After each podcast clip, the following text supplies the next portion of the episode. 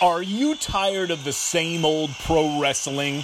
Then check out the amazing action on Powerslam.tv, the biggest indie pro wrestling channel in the world. Get over 4,000 hours of the best pro wrestling events from over 110 of the biggest names in the industry from over 15 countries around the globe. Get your free trial today at Powerslam.tv. The following is brought to you by the Social Suplex Podcast Network.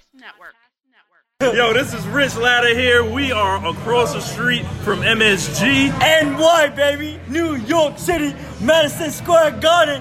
Hey, y'all boy, come on. Come Yeah, on. man. Jeremy Donovan here from Keeping It Strong Style and Social Suplex. We're here with one half of the IWGP Heavyweight Tag Team Hey, Champions. one half of Guerrillas of Destiny, but one whole of Tama motherfucking Tonga. Realest of the realest. Hey, ain't nobody realer than Gorilla. Yo, this is Rich Latta from One Nation Radio. This is brought to you by the Social Suplex Podcast Network. We present to you the Ace of Podcasts, keeping it strong style. Let's go. It's the Ace of Podcasts, keeping it strong style. Covering New Japan, they ready to hold it down. Jeremy Donovan and the young boy Josh. Come and hit a job out and bury all the frauds. From the Tokyo Dome over to the G1. Social Suplex is the network where we can get it done. I'ma chill let them have it, cause this is just an intro. Keeping the strong style, six stars from the get go, boy. Yeah, from Tampa Bay to the Tokyo Dome, this is Keeping It Strong Style with your hosts, Jeremy Donovan and the young boy Joshua Smith. And thank you for listening. Welcome to Keeping It Strong Style, the ace of podcasts on the Social Suplex Podcast Network. Jeremy Donovan here with the young boy Josh Smith. On today's show, we will be reviewing Destruction in Beppu and Kagoshima, Super J Cup, and answering your questions as well as covering all the latest news in the world of New Japan Pro Wrestling. You can support our show by subscribing to the Social Suplex Podcast Network on the podcast app of your choice and leaving a rating and review. You can also get all the podcasts and columns over at socialsuplex.com. This episode of Keeping a Strong Style is brought to you by Powerslam TV. Powerslam TV is an independent wrestling streaming service with over 5,000 hours of wrestling from companies across the world. Use the promo code SOCIALSUPLEX to get your first month free. Also, make sure you check out our Pro Wrestling Tees store, prowrestlingtees.com slash social suplex. That's where you can get your official Keeping It Strong Style t-shirt, as well as other t-shirts here on the Social Suplex Podcast Network. And young boy, man, we got a lot of action to get into this week. Uh, you know, a lot of people have been asking for the longer shows. I think they're going to get one of those tonight, uh, especially we got Young Lions Cup matches. They'll get what we give them. they will take it and they will like it. Oh, man. Here's here's here's the thing, guys. We, we we started this show. This is the fifth time I think we've started this show just now. Uh, to you, it's the first time, but uh, something's wrong. So, something's not right because we've never had to restart a show ever. Man, you're, you're, you're pulling back the curtains. I. I'm, I'm I'm I'm pulling back. We're going we're, we're going to the we're breaking the fourth wall right now. Kayfabe is dead. Kayfabe is dead. How you doing, Colt Cabana? Oh, man. And, and here's the thing. I think it. I'm. I'm. I think it's one of two things. Okay, it can only be one of these two things. Either this sound system is too good and it's screwing me up and it's making me like. It, it's it bothers me. I can hear everything. I don't like hearing everything. I don't like to hear like, like, in between words when I'm like breathing in. like I don't like all that. That's too much. It's like when you're watching like a TV show and it's like on a super HD TV and the people look like they're actually in the room with you. That's freaky. I don't like that. This sounds like me, and I don't like me. It's too much me. The other thing, it might just be destruction. Like destruction, like it, bro. Our numbers are down. I'm just gonna say it. Our numbers are down because we're covering destruction. Man, you're just throwing everything out Listen, there, bro. when we were covering the G1, we had the highest numbers we ever had in our life. Then all of a sudden, they got freaking Tanahashi and Zack Sabre headlining for the eighth time, and our numbers are down. And so this just bothers me. And like, yes, the uh, the number. fuck destruction. Yes, clearly there has not been a, a lot of interest in the destruction shows compared to the G1, but we Whoa, still. whoa, whoa. I wouldn't say there's not a lot of interest. The numbers are still solid. Yes, numbers still. I'm saying, but obviously compared to G1 Climax, uh, I think the overall fan base has kind of, you know, it's kind of been chilling out during the destruction tour. You know what it is? I miss Mox. There's no Mox. I miss him. No shooter. Well, well, there's Shota Umino, but no, no Mox lead shooter. I've been, I've been watching uh, Shota out there with his death stare. Yes. Just, just cold death stare of Shota. I wish he would have uh, still keep coming out with his uh, Death Rider jacket. That, that would be a real gimmick, sir. I don't think he's allowed to have a real gimmick yet.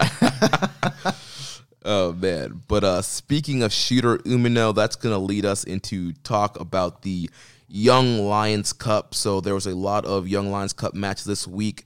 They were on video on demand. So these Road to Destruction shows did not air live this week, and they only uploaded the Young Lions Cup matches to New Japan World. I was bummed about that. I was trying to see, you know, those six man tags with, uh, you know, TenCozy and the Young Lions again for like the, the fourth and fifth time. Trying to see uh, Rocky, um, Okada, and Goto against Shingo, uh, Bushi, and Sanada. I was trying to see that six man with Hama. You know what I'm saying? Like, Yeah.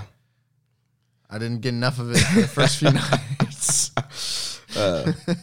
But yeah, so yeah, these matches were uploaded to New Japan World. No commentary, just the two uh, Young Lions matches. That's how I like my Young Lions matches Yeah. during the Young Lions Cup. Throwback to uh, the Lion's Gate Project kind of style of uh, filming these shows. By the way, what happened to Lion's Gate Project? Why are they not doing those anymore? I don't know, man. We need to talk to uh, Blue Justice, get him on the line. I'll just call Harold. I would call Michael, but uh, I don't know if he knows anything anymore. Look, I don't, I don't want. I don't need our podcast getting heat heat with uh, Michael Craven. Nobody takes our podcast. seriously. So uh, September 10th, we had Carl Fredericks defeating Yuya Uemura and Shota Umino defeating Michael Richards. Um, thought both of these matches were uh, all right. Uh, Fredericks once again just continues to impress and looks really good. Uh, on a losing streak right now, uh, failing to get any wins right now, and uh, Carl Fredericks uh, tapped him out with a very deep uh, single leg Boston Crab on Uemura, uh, six minutes and fifteen seconds. I, I do have to say this before we move on. As good as Fredericks looks, and he deserves all the praise in the world because he's that awesome.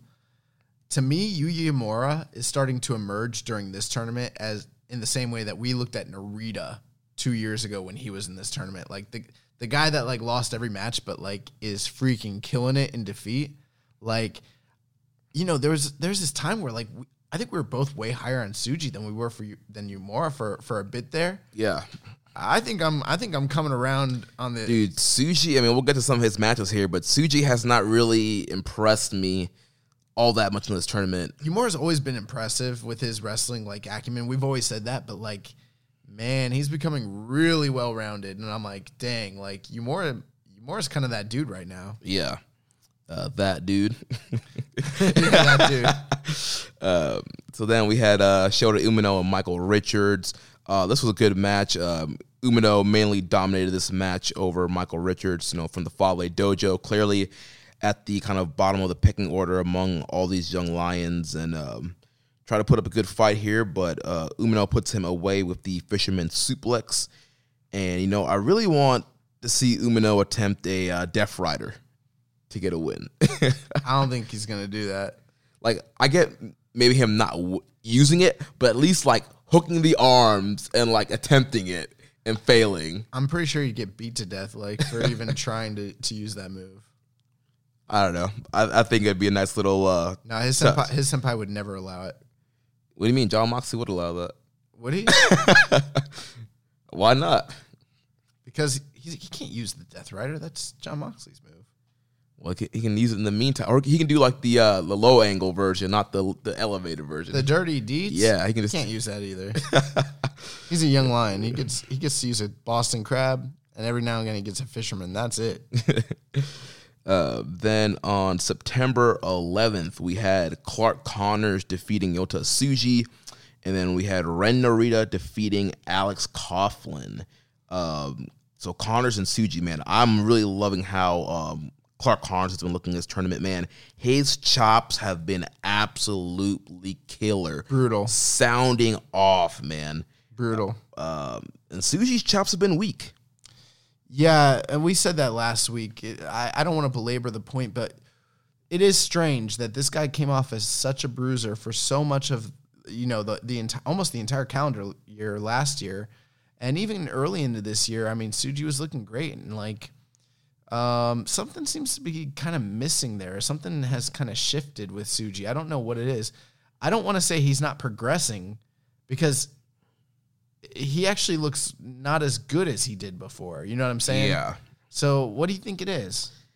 Ah, I don't know. I don't know if I don't. Maybe they're purposely kind of aging the match for him to look kind of weaker compared to the LA Young Lions based on the story they have going on, or I don't know, man. maybe he's just having off tournament. I I don't know. Yeah, I I'm not really sure what it is, but I mean, there's so many times we've seen Tsuji like perform at at a high level, and he doesn't seem to be, you know, matching. And the thing is here too, like, you know, let's not get it twisted. These are not epic wars like super long matches. They're six to eight minute matches. Right? Yeah. This match was uh, seven minutes and twenty seconds. he's not showing the goods the way he normally does, just in a standard, you know, single six to eight minute match. And um, I'm kind of surprised by that, to be honest with you. I I really am. Um, I mean, Tsuji's one of my favorite guys. Like he he's definitely like the best like bruiser and brawler out of all those guys, but he's not showing it in this tournament. I don't know what the deal is. Yeah.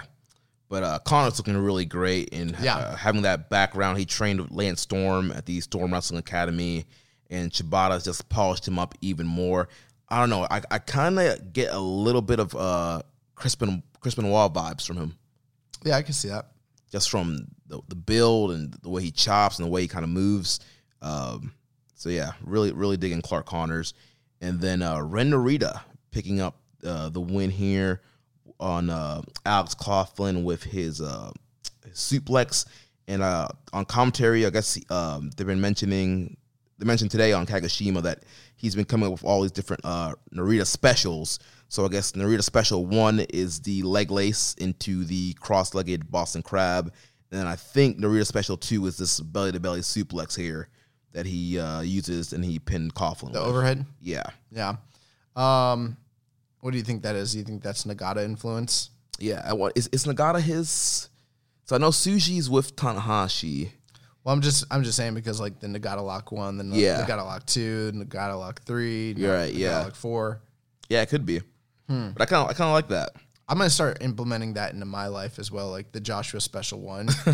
um, you know, just but these will be real menial things in my life, like not actual wrestling related, like just trademark things that I do. I don't know. I, I'll have to think about it. Like Uh, play the guitar, Joshua Special one. No, something more menial than that. Like, I don't know. Like after I like get done with the lunch, like the way I like toss my stuff into like the garbage, like I'll do it in a very distinct way and be like Joshua Special One, something like that. I don't know. I haven't thought it out yet.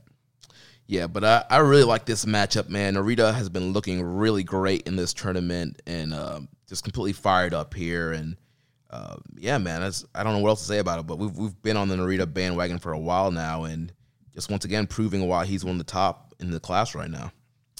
Yeah, I mean Narita not only is fantastic, which we have always alluded to. I I still think he is, in my opinion, the most complete performer out of all these guys. But um, doing extremely well in the tournament. You know, right at the, right at sitting at the top of the you know the the win bracket here. So he's got a good chance to still take the victory when it comes to the Young Lions Cup. And um, I don't think he will, but I would love it if he did. Yeah, yeah, that I would, dude. I would pop huge if uh, Narita gets a win. I might get emotional. So we move on to uh, September 12th. Uh, Narita in action again. This time, Narita is taking on Yota Tsuji.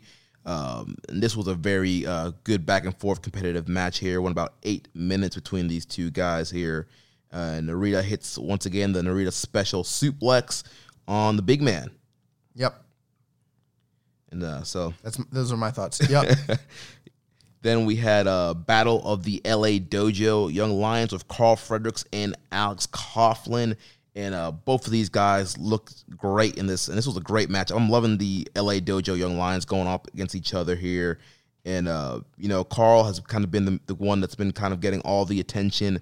But um, Con- Connors and Alex Coughlin are are getting they're pretty much just on, on the same level as him as well. I mean, Carl Fredericks might have a, a better look. Might be When a, it comes to performing, yeah, yeah, yeah, I think all three of those guys are studs, and uh, Coughlin looked really good in this match. You know, this is kind of our first look at Coughlin in this tournament. Um, we we've seen Fredericks and uh, Connors on the G one, and so it's been good getting a look at Connors, seeing what he's made of, and had a really good match here with um, Carl Fredericks, but ends up falling to the uh, single leg crab. Then we have uh, Shota Umino against Yuya Uemura. Uh, once again, Uemura takes the loss, and he's just not racking up any wins in this tournament, which is a little surprising that uh, Uemura would be kind of the one that's going down. You know, I think I mentioned last week, you know, I would have, you know, Michael Richards kind of being the one um, at the bottom of the bracket. Well, they're both at the bottom of the bracket. Yeah. And I mean, so is Tsuji as well. I actually think, I don't know if you remember the first time we previewed this, I think we'd mentioned that Tsuji as well as Uemura, we thought that they'd be pretty low on the totem pole, just given, you know, that they're the most junior of all the young lions, aside from the, uh, you know, the, the, the lions from overseas or, you know, from the, the, uh, the international dojos. But it does seem like they're pushing the LA dojo young lions to a degree. And so that, you know, they've kind of bracketed them on the same even playing level as Michael Richards, which makes sense to me. Yeah. So Umino picks up the win there with the Fisherman Suplex, and we had Clark Connors against uh, Michael Richards. Um, this was fine. Uh, again, I really have not been, um, you know, really digging Michael Richards in this tournament. Um, like we mentioned last week, clear um, skill gap between him and the rest of the guys in this tournament. Uh, but I mean, that's just the experience level he's at, um, and you know, he's doing fine for the time he has in there. But clearly, he's you know nowhere near the other guys. Well, now with that being said, we're basically looking at Yuya Uemura's at two points, Michael Richards is at two points, Yota Tsuji's at two points, Alex Coughlin has four points, Clark Connors has six points. Um, everybody is almost effectively eliminated. I believe Clark Connors has a very, very outside chance, but it's highly unlikely with only four points remaining um, for him to be able to obtain, even if he won his last two two matches. I think uh, it's an outside chance that he can even win. Um, Ren Narita sitting at eight points, tied with Carl Fredericks and Shota Umino. Uh, but with that being the case, it looks like did Narita lose to Fredericks and Umino? Um, no, Narita beat Fredericks. Okay, and he lost to Umino. Yeah, Okay, so they're they're basically at a three way tie right now with Narita, Fredericks, and Umino, and um, Clark Connors does have an outside chance, but I mean, things would have to go like perfect for him, and you know for the rest of it. So those are like the only four guys that are still alive. To me, it looks like exactly what we predicted. Like Shota Umino and Carl Fredericks, who were the two favorites going into this, are the two like guys remaining alive. Like at the very end here. yeah. And, So and they haven't wrestled yet. They're on. They're wrestling on the final night. Is that correct? yep, on uh, Destruction in Kobe. So I, I think that's obviously the the very obvious you know final there. Yeah. So uh, then we move on to the first big destruction show of the weekend from Sunday. We have Destruction in Beppu. And we opened up with more Young Lions Cup matches. We had Carl Fredericks uh, defeating Yota Tsuji, locking in that uh, half crab. He seems to be doing a little combo where he hits the, the spine buster into that uh, single leg crab, locks it in deep, and gets the win here. I thought it was a really good opener that um, put Fredericks up on top of the leaderboard. Yeah, I thought this was good. Then we also had Shota Umino versus Alex Coughlin, and I really enjoyed this match. These guys were uh, at a good pace and um, just really good back and forth action here. Coughlin had an awesome uh, gut wrench suplex in the match, and um, we already know how Umino does. And had showed great fire. Both guys showed great fire in this match, and uh, Umino hitting the fisherman suplex to get the win there and get to eight points. Then we move on to some more undercard action. We had Ren Narita, Yuya Uemura, Taguchi, and Yuji Nagata uh, taking on Michael Richards, Clark Connors, Toa Henare, and Nakanishi. And we have Yuji Nagata's team getting the win. And I believe it was, yeah, Taguchi had the ankle lock in on Richards to pick up the win for the team there. Then we move on to uh, Sho, Yo, and Jushin Liger taking on Minoru Suzuki, Kanemaru, and Douki. And the biggest thing here is just the continuation of heating up Suzuki and Liger. Uh, we had Douki getting pinned here by Roppongi 3K after eating a 3K. But the most notable thing here is what happened after the match. Suzuki attacks uh, Liger and tries to unmask Liger. Um, and then the Young Lions try to make a save, but he, he destroys the Young Lions, and uh, Liger gets on the mic and says, "Tell Suzuki, let's fight right now." But uh, Suzuki just kind of laughs and walks off to the back, and they're doing an excellent job of building this up, and I'm ready for it to happen. Yeah, I'm sitting here, you know, watching this, just thinking to myself, is this the feud of the year? With no matches except for some multi-man matches, and even those multi-man matches, even though there there have been heat segments, you know, uh, as far as like post-match shenanigans and you know pre-match shenanigans, like nothing really really notable that you can like point your finger to, but like when was the last time like a match like was purposely built with this much anticipation like long term in in you know in New Japan or maybe any company I mean just think about that like I don't know Rock Rock and Cena you know Yeah, they they held off for a year, but I mean they didn't really build it though. It was like they announced the match was going to happen, and then Cena just feuded with random people until it was WrestleMania season. yeah I mean this is one of the like most purposely like you know uh booked and built like feuds of the year that's why like when people keep like you know proposing Liger that has other opponents for his final final match I'm like no, it, it can't be anybody but Suzuki. Look at what they're doing here. Yeah. And um, I, I want to see this match so so badly. so badly. And uh missed a question here. We had a question from Sir Sam um, asking where does Aussie powerhouse and Bull Club mouthpiece Gino Gambino rank in the commentary hierarchy? Behind Rocky, but above Jim Ross. So we had uh, Gino Gambino on the tour here for commentary. What have you been thinking about Gino Gambino? Uh, you know, it's funny that you mentioned that because I actually think Gino Gambino does a fantastic job. Bro, I, I love him on commentary. Um, I do.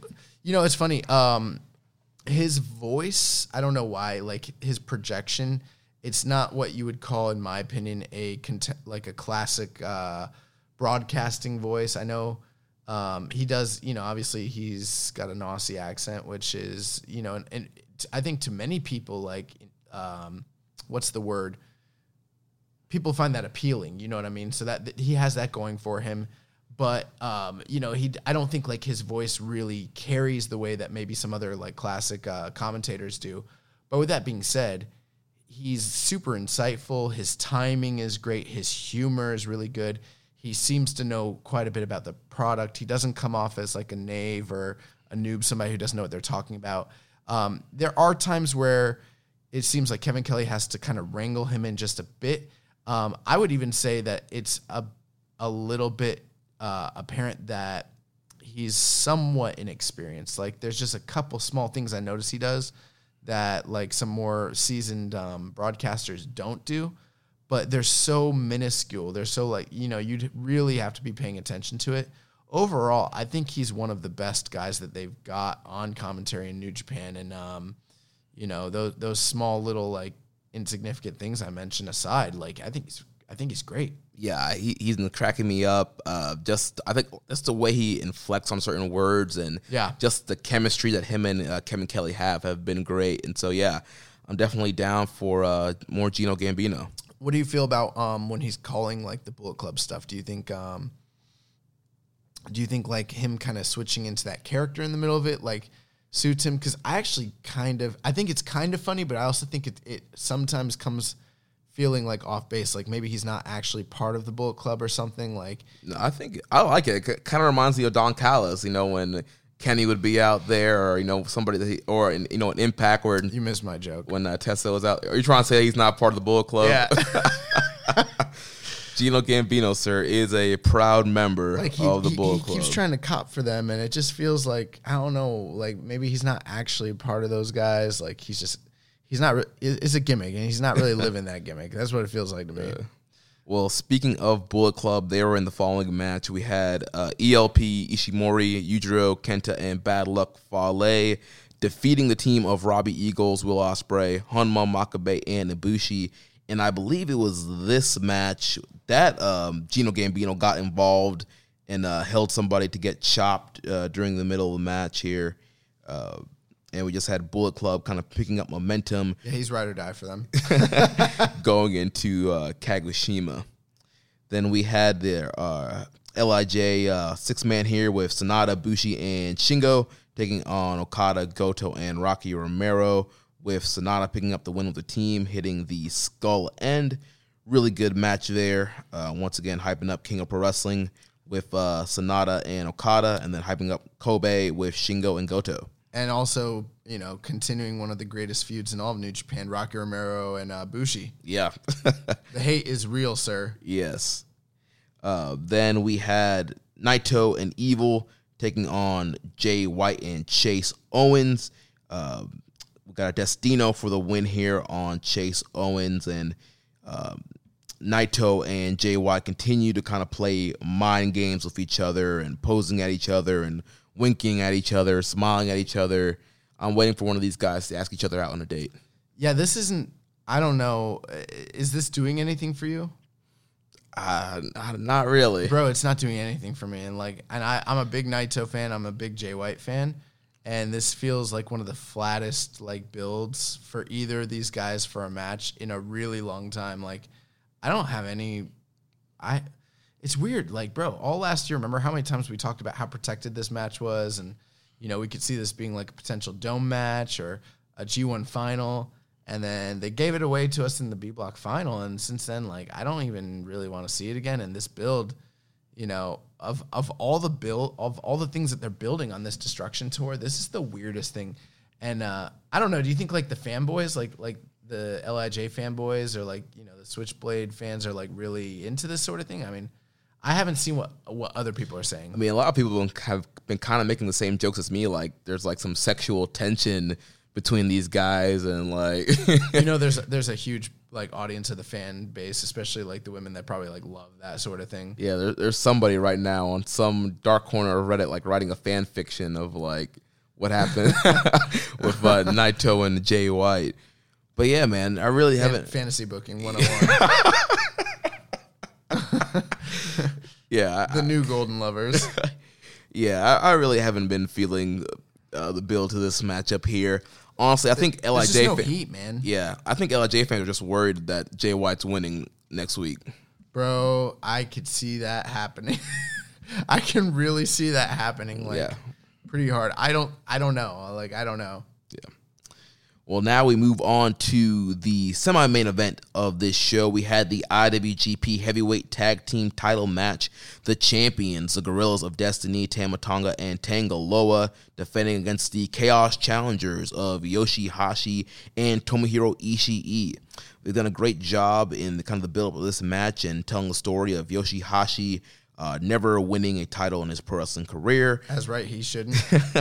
they also highlighted, um, you know, the previous time that Yoshihashi and Tomohiro Ishii had challenged Girls, Girls of Destiny, and it was Yoshihashi who ate the pin in that matchup there, and That's right, he should. and failed to win there. So, and I gotta say, man, I really enjoyed this tag team match here. Um, yeah, I was watching it and throughout the entire match I was just like, wow, this is um is this one of the best tag team matches I've seen in New Japan all year? I know like in a post um you know, in a post Young Bucks, post uh Golden Lovers tag team division, you know, the world we live in today, the the, the bar is not quite as high, but like dude, I thought this was one of the best tag like as far as the heavyweight tag d- division and and actually probably both divisions honestly.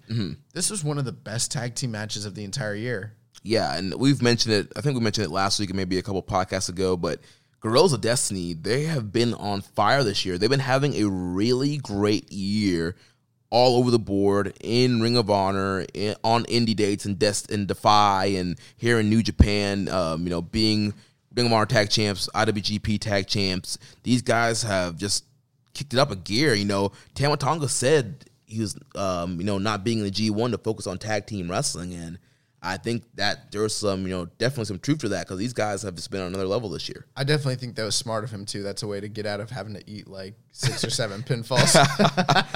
Uh, but um, you know, it, it's interesting, man. In a match where you have Tomohiro Ishii, one of the best big match performers, all around performers of his ge- generation, and frankly any generation, and then you you put him in there with Tama Tonga, Tangaloa, and Yoshihashi. Uh, it's pretty extraordinary that like my real talking points have nothing to do hardly with Tomohiro Ishii, and they completely revolve around God and completely revolve around Yoshihashi. Um, everybody, everybody was great in this match, including Ishii. But like, man, the um the heat segment from God on Ishii was really compelling. Like, it was so unexpected. Like, you you don't expect like uh, Yoshihashi to be the hot tag guy, and um, not only that, but God, man, they they're just they're becoming like they're gelling so well and like doing a lot of really flashy, innovative offense. You know, as much as we've like come down on um, you know, Tama Tonga as a singles competitor, he always impresses me as a tag team guy. Yeah, he yeah he thrives in the tag uh, kind of scene, and him and his brother have just been gelling so much uh, better since they first started teaming in New Japan. Yeah. Uh, there was one spot in this match where I was about to lose my mind, where uh, the uh, Yoshihashi gets the uh, that horrible butterfly lock in on uh, That- Tama Tonga. oh yeah. And it, it, it was like set up to look like Tama was going to tap, and I was like, no, this can't be. But luckily, uh, Tanga Loa came in, made the save there. Um, then they kind of can keep going to the match. Um, Jado kind of gets involved there. We have Jado nailing Yoshihashi with the kendo stick. Um, kind of going back and forth some more until we have uh, Kenta arriving with his uh, fresh uh, dye job.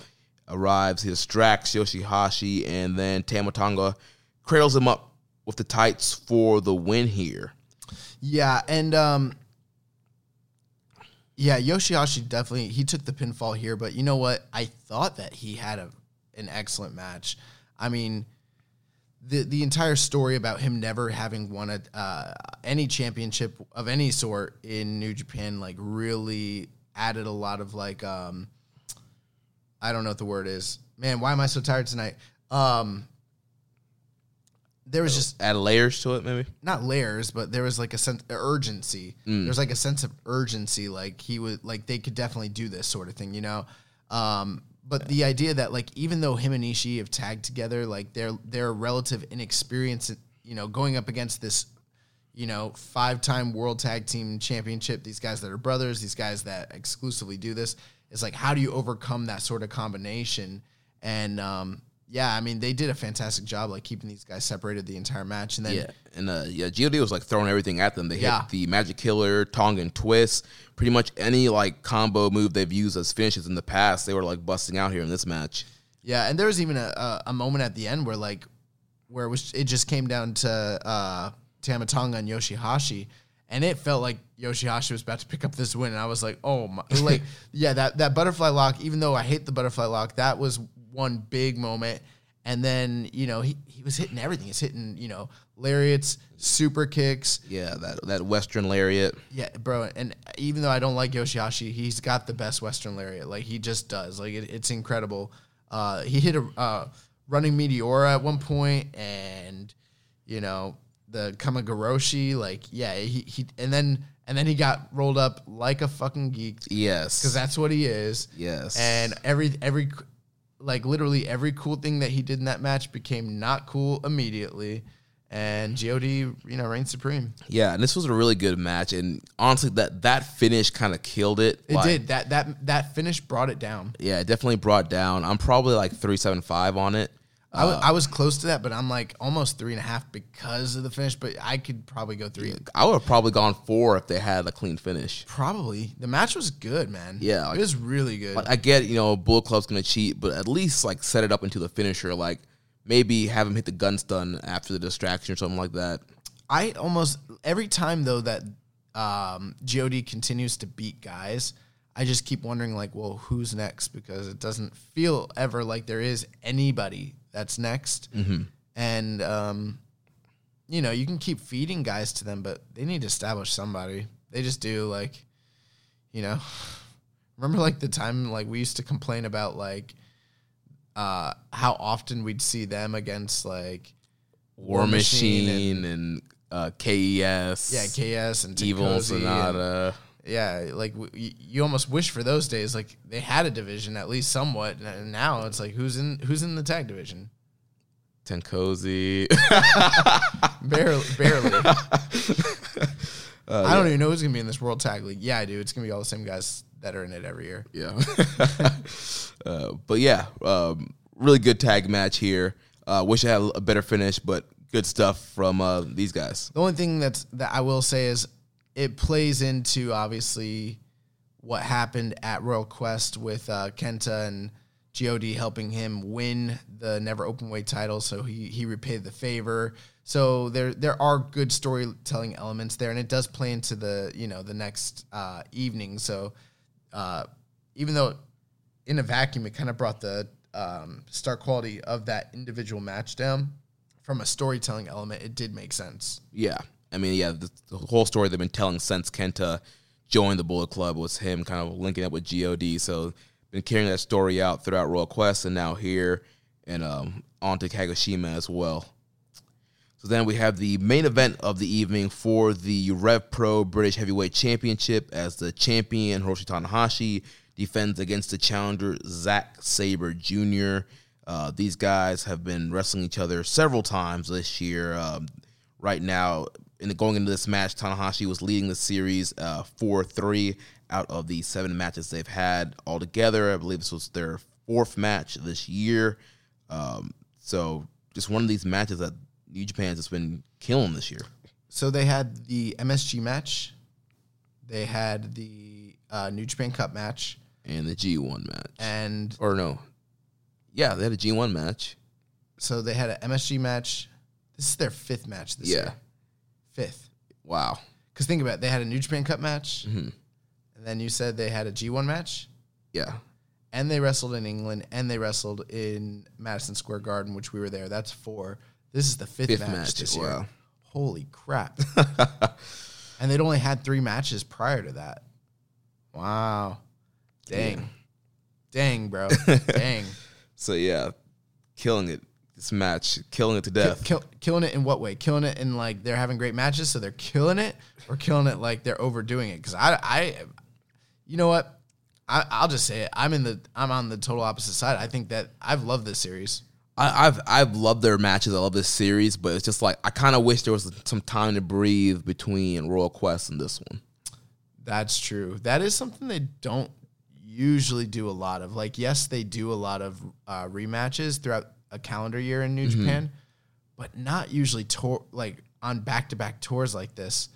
Um, why do you think that is? Do you think it has anything to do with what's going on with Tanahashi and his health? Could that be part of it? I, I don't know. I, I, maybe it's just one of those things where like we talked about last week, they wanted to do the surprise title win in England and then you know change some things up for the next tour. I don't know. Well, I don't know. Well, we go into this. This is their uh, eighth match ever, and uh, yeah, Yeah, and it was a really great match. I, you know, as much as people complain how how much it happened, in, me complaining about the quickness, this was a great match. Honestly, I think this was one of their best matches that they've had together. Um, telling like it's a great story. Actually, they- they've been kind of telling the same story in a lot of their matches, just with um, Tanahashi wanting to out wrestle Zack Sabre, and I feel like they emphasize it more and more and more the more they wrestle. And clearly, in this match, uh, Tanahashi was, um, you know, trying to out wrestle Sabre, and I feel like his goal in this match, he wanted to submit Zack Sabre Jr. Um, and I think it was kind of that, you know, kind of going away from the normal game plan and wanting to go for submission win is what kind of um, got Tanahashi in trouble here. Yeah, and you know what? I I it, now that you say that, it's funny because I actually had almost sort of a different take. My my take on it was originally I was going to say that stylistically the matches are are similar, but from a story standpoint, they're all very different. They're wrestled different, you know, different style uh same style but different stories, you know. Yeah. But once you started mentioning, I think you're right. The broad overarching story is the idea that Tanahashi is trying to out wrestle Sabre. Although, if you think about it, though, Tanahashi had to resort to the big impact moves and his finishers to win the title, you know, back in England. Right. So y- you might have something there for sure. Um, I thought that I thought this match was great. Um, I rewatched it today because after after I watched it, I thought it was really good, but I, I didn't feel like I was giving it full attention. So I kind of re- I listened to some reviews, I listened to some opinions, and th- I heard a, quite a few negative things about it. And so once I rewatched it, um, I was still pretty high on it. I do think that Zack did stall quite a bit in the early goings, and I could see how that might have uh, detracted from some people's enjoyment, especially if you're not a big fan of this style of wrestling, because it's not everybody's cup of tea. But um, I, I don't know, man. I, I I think Tanahashi and Zack Sabre are so good at taking this style and making it so interesting, so entertaining. Everything they do is crisp. Everything they do has meaning, and you know builds upon one another. Like they're they're just good wrestlers. Right. Yeah, they have great chemistry. Their matches are laid together really well. Um, always have an excellent pace in all their matches. Great layout. Um, like I mentioned, it's, it's again great chemistry. They're able to call back. You know, one of the benefits of wrestling each other so many times this year, they're able to call back to spots in the previous matches, get some near falls, near submissions off of stuff like that. Um, and you know, the one key spot in this match where I kind of picked up, I felt like Tanahashi was kind of abandoning the game plan was um, towards the end where he hits the um, the sling blade. He goes up to the hot to top the high fly flow. He gets it to the back, and normally he would go up to the top and try and hit it Again, again. But instead, he goes for the modified cloverleaf Yep. and, and tries to get the submission win um, instead of trying to hit that high fly flow and getting the win. I thought about that too. I thought it was interesting that he didn't go to the top, but I just thought it was one of those stupid things like when somebody hits a finisher and then they pin the guy next to the rope, and I'm like, you know, come on, bro, you know, you know that guy's foot's gonna go on the ropes. Like, Right. I, I, just that's I just chalked it up to that. But you're right, there is a story element there. Like he should have gone for another impact move, but instead he did go for a submission, and um, I don't know, maybe it was just like his own hubris, like he was trying to put that feather in his cap, being able to say like I've submitted this, you know, wrestling, you know, submission master, and like obviously he didn't. yeah, uh, Sabre was able to fight out of that Boston Crab, which led to the kind of closing stretch there. Uh, Tanahashi going for a straight jacket German. Um, Sabre gets up, counters out into a cradle. They keep trading counters into a pin attempt until Sabre finally gets uh, a banana split cradle uh, to get the win there. Yeah, and the interesting there, and it was real notable, was um, you know all throughout the year, Tanahashi has kind of been um, harkening back to a lot of like Fujinami's, uh, you know, maneuvers to kind of win. Especially we saw it during the New Japan Cup and and you know different things like that. And then um, at the end of this match, he started trying to. They were trying to both put on the uh, the uh, what's it called, the Cobra Twist, which you know that's essentially um, Antonio Inoki's finishing hold. And so I think that like the idea that Sabre has talked about how like Saberism is like the top thing, and you know he is the the guy that actually represents what strong style really is. Yeah. and you know strong style is dead and now now it's saberism and then um, tanahashi being the savior of new japan and being that representative uh, i think it was almost like a poetic thing that he was trying to put the cobra twist on him. And i and it, it does harken to the story that you were also mentioning of him wanting to win by submission. And then at the end of it like sabre's like screw this i'm not trying to go for a cobra twist. He's like eat this cradle eat this uh you know, banana split one, two, three, and he was just so giddy. He's like the happiest little kid ever that he regained his British heavyweight title. Um, And I don't know, man. I, I I- get it. I know everyone was calling for him to win it. It makes sense. I'm not salty about it. I just wonder, like, why did you put the belt on Tanahashi in the first place? It, it seems like kind of like, actually, I got a problem with Gedo. This is some WWE bullshit right here. this is some WWE 50-50 booking. Not only is it 50-50, but think about this. This man Sabre lost in his hometown and then turns around and beats uh freaking um Tanahashi. Tanahashi in Japan. That's some WWE shit right there. That's not cool, Gedo. Oh man. Not feeling that. Then we had the uh, Sabre post match promo. Says he's planning on being the next prime minister, and he also says that he wants to be the Triple Crown champion. He wants to go into Wrestle Kingdom and win the IC and IWGP title, be the first ever British IWGP champion. So he's going to throw the IC title um, into the river. And so, Yep. so yeah, so now we got a new name throwing his name in the hat for this uh, title match. What do you think about all these guys that like keep keep being like the IC title's worthless? Let's throw it away. I don't know, maybe it's signs in that they're maybe they're going to unify it, or I don't know. I, I think I think uh, they need to start scripting these guys out a bit more. Need to get some agents. they need to get some agents. They need to get some scripting because these guys are out here wilding. yeah, But yeah, I thought this match was good. I thought it was good. yeah. I went uh, four and a half stars on this. Uh, I think I'm like, f- I think I was four and a half. I think I'm probably after rewatching it, maybe like four and a quarter, but still really, really great match. Uh, we had a question here from Reddit user Zach Saber Time. He says, "Where would you rate that awesome Sabre Tanahashi match?" And he says, um, "I think it's easily their second best in their rivalry." Um, I agree with you, Zach Saber Time. I definitely think this is one of their better matches. It to me, it, it kind of leans on being probably one of the better ones, one of the best of the series. What do you think, young boy? Um, I don't know if I could totally agree with that. I mean, obviously, given the the rating, I just gave it like four and a quarter. There were some things that I kind of felt about it. I I did think it was a bit slow in the beginning, and I thought that there was a lot of stalling, and some of their other matches have had more of a surprise element and almost felt more important. This, even though the action was good, it felt like you mentioned there was not enough time for me to really get super excited about this because we're coming right off the the back of the the match in England, and even when that match was announced, it was like really again it feels Yeah. a little soon. Yeah. So it's like the fifth. It's hard for me to, no matter how good the match was, it's hard for me to feel like this was really one of their best matches when it's the fifth time we saw it this year. And I'm not usually one to complain about giving us. I mean, it's double edged. On the one hand, you don't want to complain too much because they're they're giving us a, an incredible main event time after time after time. But then you know sometimes too much of a good thing is too much of a good thing, and so um, I wish there was a little bit more breathing room um, with this. So I, I I don't think I would say that personally, but I thought it was still a fantastic match. Yep.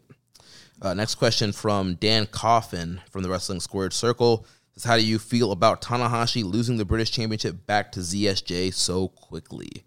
I think we kind of touched on that, but yeah, I, not a huge fan of this of this booking. I wish that they would have at least given Tanahashi one successful title defense and maybe push this match off. Maybe do at King of Pro Wrestling, or I think what happened is um, Gedo and uh, Tanahashi they caught wind of the business practices of Rev Pro and the way they handle everything with their wrestlers and their referees, and they're like, we don't want to sully our hands with that. Let's get the belt off Tanahashi. we, we don't we don't want to be associated with that. No, um, I don't know. I just thought it was strange, you know. Um, I mean, I'm sure I'm sure at the end of the day, Rev Pro's happy to have Tanahashi as one of their in the lineage of their championship, but uh, I just don't know really what the point was. I guess just giving Tanahashi that big win in England. yeah, I think it was just a moment. It's a moment. Yeah, surprise They, they, title it, they did it for a moment, yeah. which was great, but long term, I guess it doesn't really mean much. Right, especially to interrupt Sabre's uh, super long title reign. I mean, I don't know. They used to do that. The, here's the funny thing: they used to do that with Ric Flair all the time. Like, if you really like do the math, Ric Flair was NWA champion for like almost ten years, with like he lost it like seven or eight times in that ten years. But if you really like do the math, I think he wasn't champion for like six months of the entire time. you know, like it was not very long. like no one held that belt very long. So, um, I, I it's, it's not a big deal. Then we had a question from Muzza. Do you think we will see a rematch between Tana and ZSJ happening most likely at Rev Pro? Hopefully, if they do, it'll be like in a couple years. yeah, these, these guys do not need to wrestle each other again this year. If they're gonna have, if it's gonna happen anytime soon, it needs to be like further on next year. Honestly, I wouldn't have them wrestle again until G one next year if they're gonna be in the same block. Yeah, um, I'm okay. I'm okay. But who Thanks- knows? Thanks for the memory. Yeah, we we like I'm I'm ready for them to move on and wrestle other people. it's not me, it's you. Let's wrestle other people. Yes. But uh, all right, that wraps up Beppu. Now we're gonna move on to Kagoshima, where we had some more uh, Young Lions Cup action here. Uh, open things up here. Get my notes up real quick. Uh, here we go. Kagoshima opened up with uh, Yuya Uemura and Clark Connors going at it nine minutes and twenty five seconds. With uh, Uemura finally picking up a big win here. And I freaking loved this match. This is one of my favorite matches of the tournament, right next to Umino and, and Narita. These guys had were fired up intensity. Um, Uemura was equaling the fire with Connors with the chops, and these guys just went out here worked worked a pretty fast pace, stiff strikes. Obviously, you know Uemura was the underdog, not having any wins at all. Clark Connors, um, you know, LA Dojo, they've been kind of pushing him throughout this tournament, and he's been looking great. And Uemura um, came from behind and got the uh, big win with that over um, double overhook belly to belly suplex, and I just love the fire that these guys had in this match. It was a really good matchup. Yeah, I I enjoyed it quite a bit. Uh, I think you did a fantastic job, kind of like surmising what happened here. I was actually almost ready for uh, Uemura to maybe not even pick up a win till the end of the tournament. Honestly, at this point, but um, you know they they have their booking. Gedo has his methods. He need to you know kind of balance some stuff out here. So it kind of makes sense why he had him go over Clark Connors. Uh, but yeah, really enjoyable match. And I mean, again, these young line matches, they've just been freaking awesome. Yeah. They, they're just awesome. And uh, made a mistake there. He didn't. He didn't win off the belly to belly. He eventually got him in the Boston Crab there and uh, dragged him in the middle and got submission win there. But yeah, great stuff from Uemura and Connors. And then we move on to Ren Narita uh, taking on Michael Richards. Uh, Narita getting the win here with the Narita special suplex. Uh, once again, Narita getting a suplex on the big on a bigger person than him. And not only that, but like he pretty much dominated the match. Like this is the closest thing I think we've seen in this tournament to a squash. Mm, yeah, pretty much. Pretty much. Yeah, Richards didn't get much in. It was pretty much um, a highlight for Narita. He got eaten alive, boys and girls. Yep. So another good matchup there. So then we move on to the un- rest of the undercard. We had Nagata, Taguchi, and Umino versus and Yota versus Nakanishi, Toa Henare, Carl Fredericks, and Alex Coughlin. Uh, one thing that they've been kind of mentioning with Toa Henare about him uh, going over to uh, Thailand and training Muay Thai. Um, so I'm wondering where they're going to go with that. I was training Muay Thai today Yeah. because So I'm because I'm a legit shooter. you maybe we can uh, can we set up a fight you and uh, Tsuji, or no, you and uh, Toa Henare. Heck no. Uh, come on, man, you gotta use those uh those fighting skills. nah, chill. But yeah, this was a fine matchup here. We had uh, Nakanishi, Toa Henare, Fredericks, and Coughlin getting the win here after uh, Toa hit the Toa bottom on Yota Tsuji. Then we had Ishii, Yoshihashi, Sho, and Yo taking on God, Fale, and Chase Owens. And uh, surprising thing here, we had Yo cradling up uh, Tanga Loa for the win here. So Roppongi 3K, the junior tag team, pins the heavyweight tag team, the heavyweight tag team champions. And uh, God did not take this very lightly, attacking Yo post match. Uh, Tama Tonga wore him out with the kendo stick. So it looks like we could potentially be setting up another uh, Roppongi 3K God match. I mean, I saw the first one in Dallas. I was there, and uh, I love Punk 3K, but they got worked, bro. They did, They got worked bad. But maybe they're kind of trying to tell a uh, you know like a Will Ospreay s story here, where the more they wrestle heavyweights, the better they're getting, and there will be a better challenge the next time. I don't like that. I don't like the way you're doing that. Like you're making it sound like like New Japan books this stuff out and actually has intentions. They're just falling into this stuff. This is it's all coincidental. There's no such thing as long term booking, and that, that that's some that's some bullcrap that that New Japan fans just make up. It's not real. It's not real. no, yeah, actually, um, I mean, all joking aside, do you think that this is an indication that that's where they're going? Do you think that because we have seen Sho and Yo pick up cradle wins in multi-man matches over heavier opponents before? Right, especially during their run. Um, didn't they have like a never six man run with them and Rocky? Yeah. I remember they they beat like I don't know if they won the titles. I can't. I don't think they did, but they were definitely like tr- like facing a lot of guys. right, and they're they're facing like a KES team that they were beating all time. Yeah, it was KS and uh, um, what's wrong? Iizuka. Yeah, yeah, yeah, yeah, yeah. And I remember, yeah, they pinned. Was it Iizuka? It was Iizuka they pinned, right? They pinned Iizuka a few times. Yeah. So yeah, Roppongi 3K have picked up heavyweight wins in the past, but um, yeah, I mean, like we mentioned earlier when we are talking about the Beppu match, it's like what teams are left there. I mean, Ishii and Yoshihashi, Ishii and Yano. Like, are you going to run those teams again?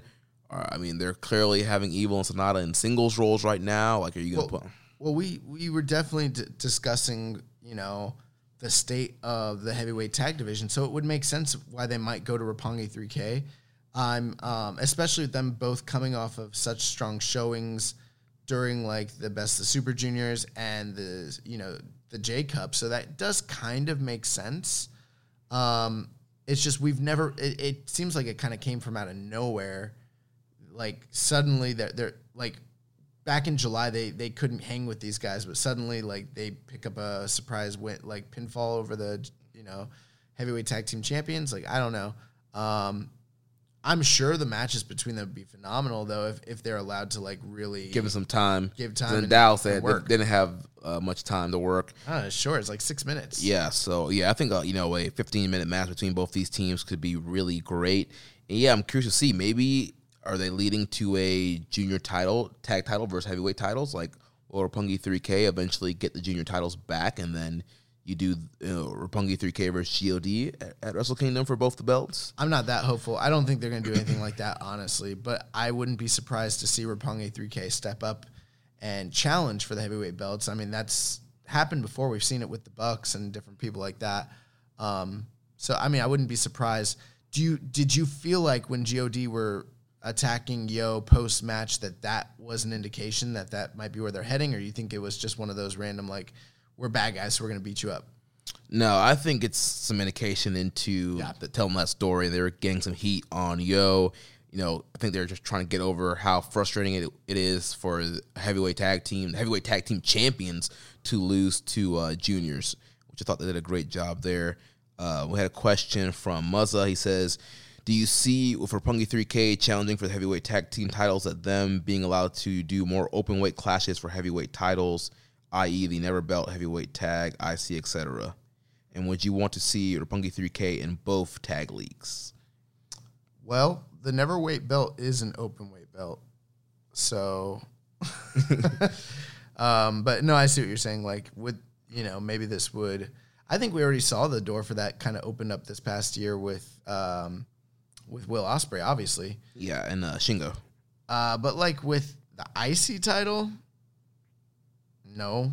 The the IWGP belt no, probably not, you know what I mean? Right.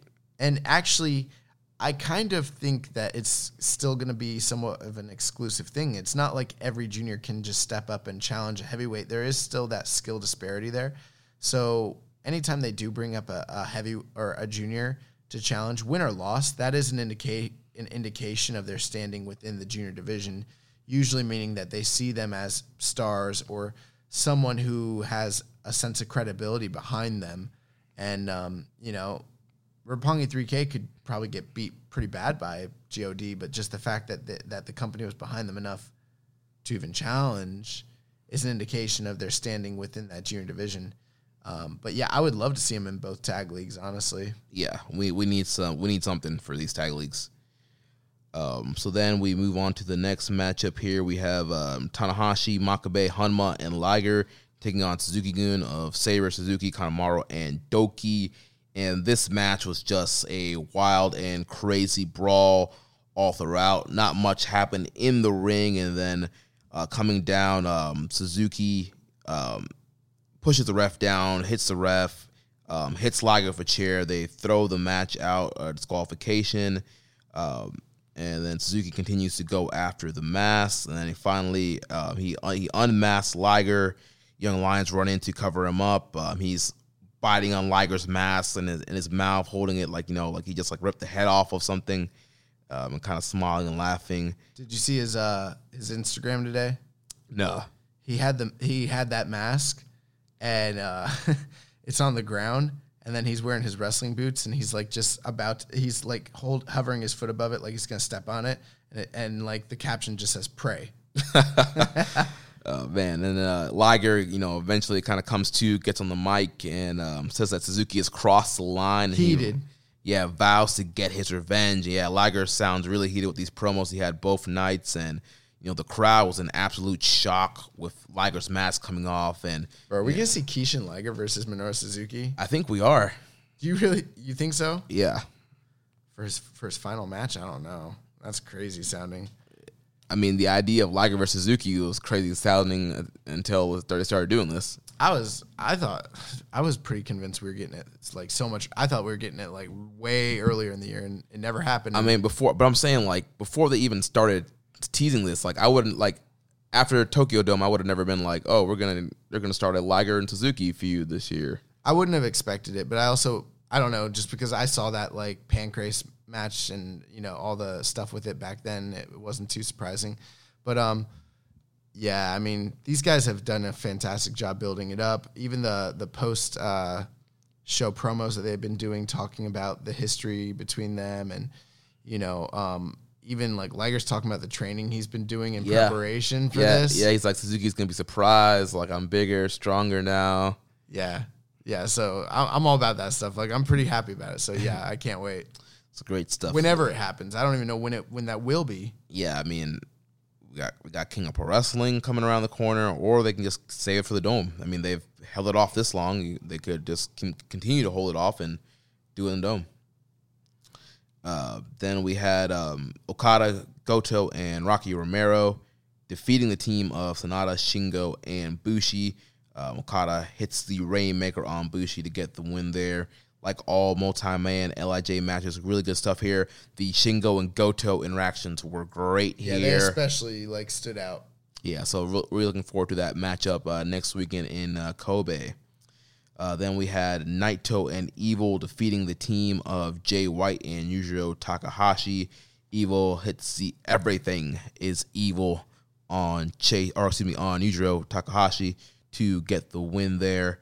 Um, and then post match, we had um, Naito. He was gonna hit a try to hit a Destino on Jay White, but Jay White did his you know his uh, signature kind of drop down to uh, block a signature move, and then Naito was You uh, mean you mean Kenny's signature? well, Kenny did it out of exhaustion. Jay does it because he's a douchebag. That's true. um, and then Jay was offering the uh, the Lij fist bump while he's on his knees, and Naito's like, "No, you got you got to stand up if you want to get the fist bump." And then Jay low blowed him. yeah, I don't I don't know, man. Like I don't get it. Am I alone in this? I, honestly, I haven't seen much people that have been hyped for this, so I'm not hyped for it. I don't think majority of people are really hyped for it. Like I said earlier, man, I think um, people are just worried that Naito's losing this belt, man. Jay White strap? Yeah, Jay White strap next next weekend could could be a, a real possibility. Oh man. Like I I've learned to never count Jay White out in a big match situation. So we'll we'll, we'll see what happens there. Um, then we move on to the semi-main event of the evening. We had the IWGP Junior Tag Team Championship on the line as the champions ELP El Phantasmo and the Bone Soldier Taiji Ishimori take on the Birds of Prey Will Ospreay and Robbie Eagles. I thought this match was great. What do you think, young boy? Yeah, I thought it was really good. Uh, it took a little while. I mean, they they were given a lot of time, like a lot of time. I mean, how long was it? Felt long. It was like 20, 20 minutes more. You went uh, 23 minutes and 10 seconds. Yeah, they had a lot of time.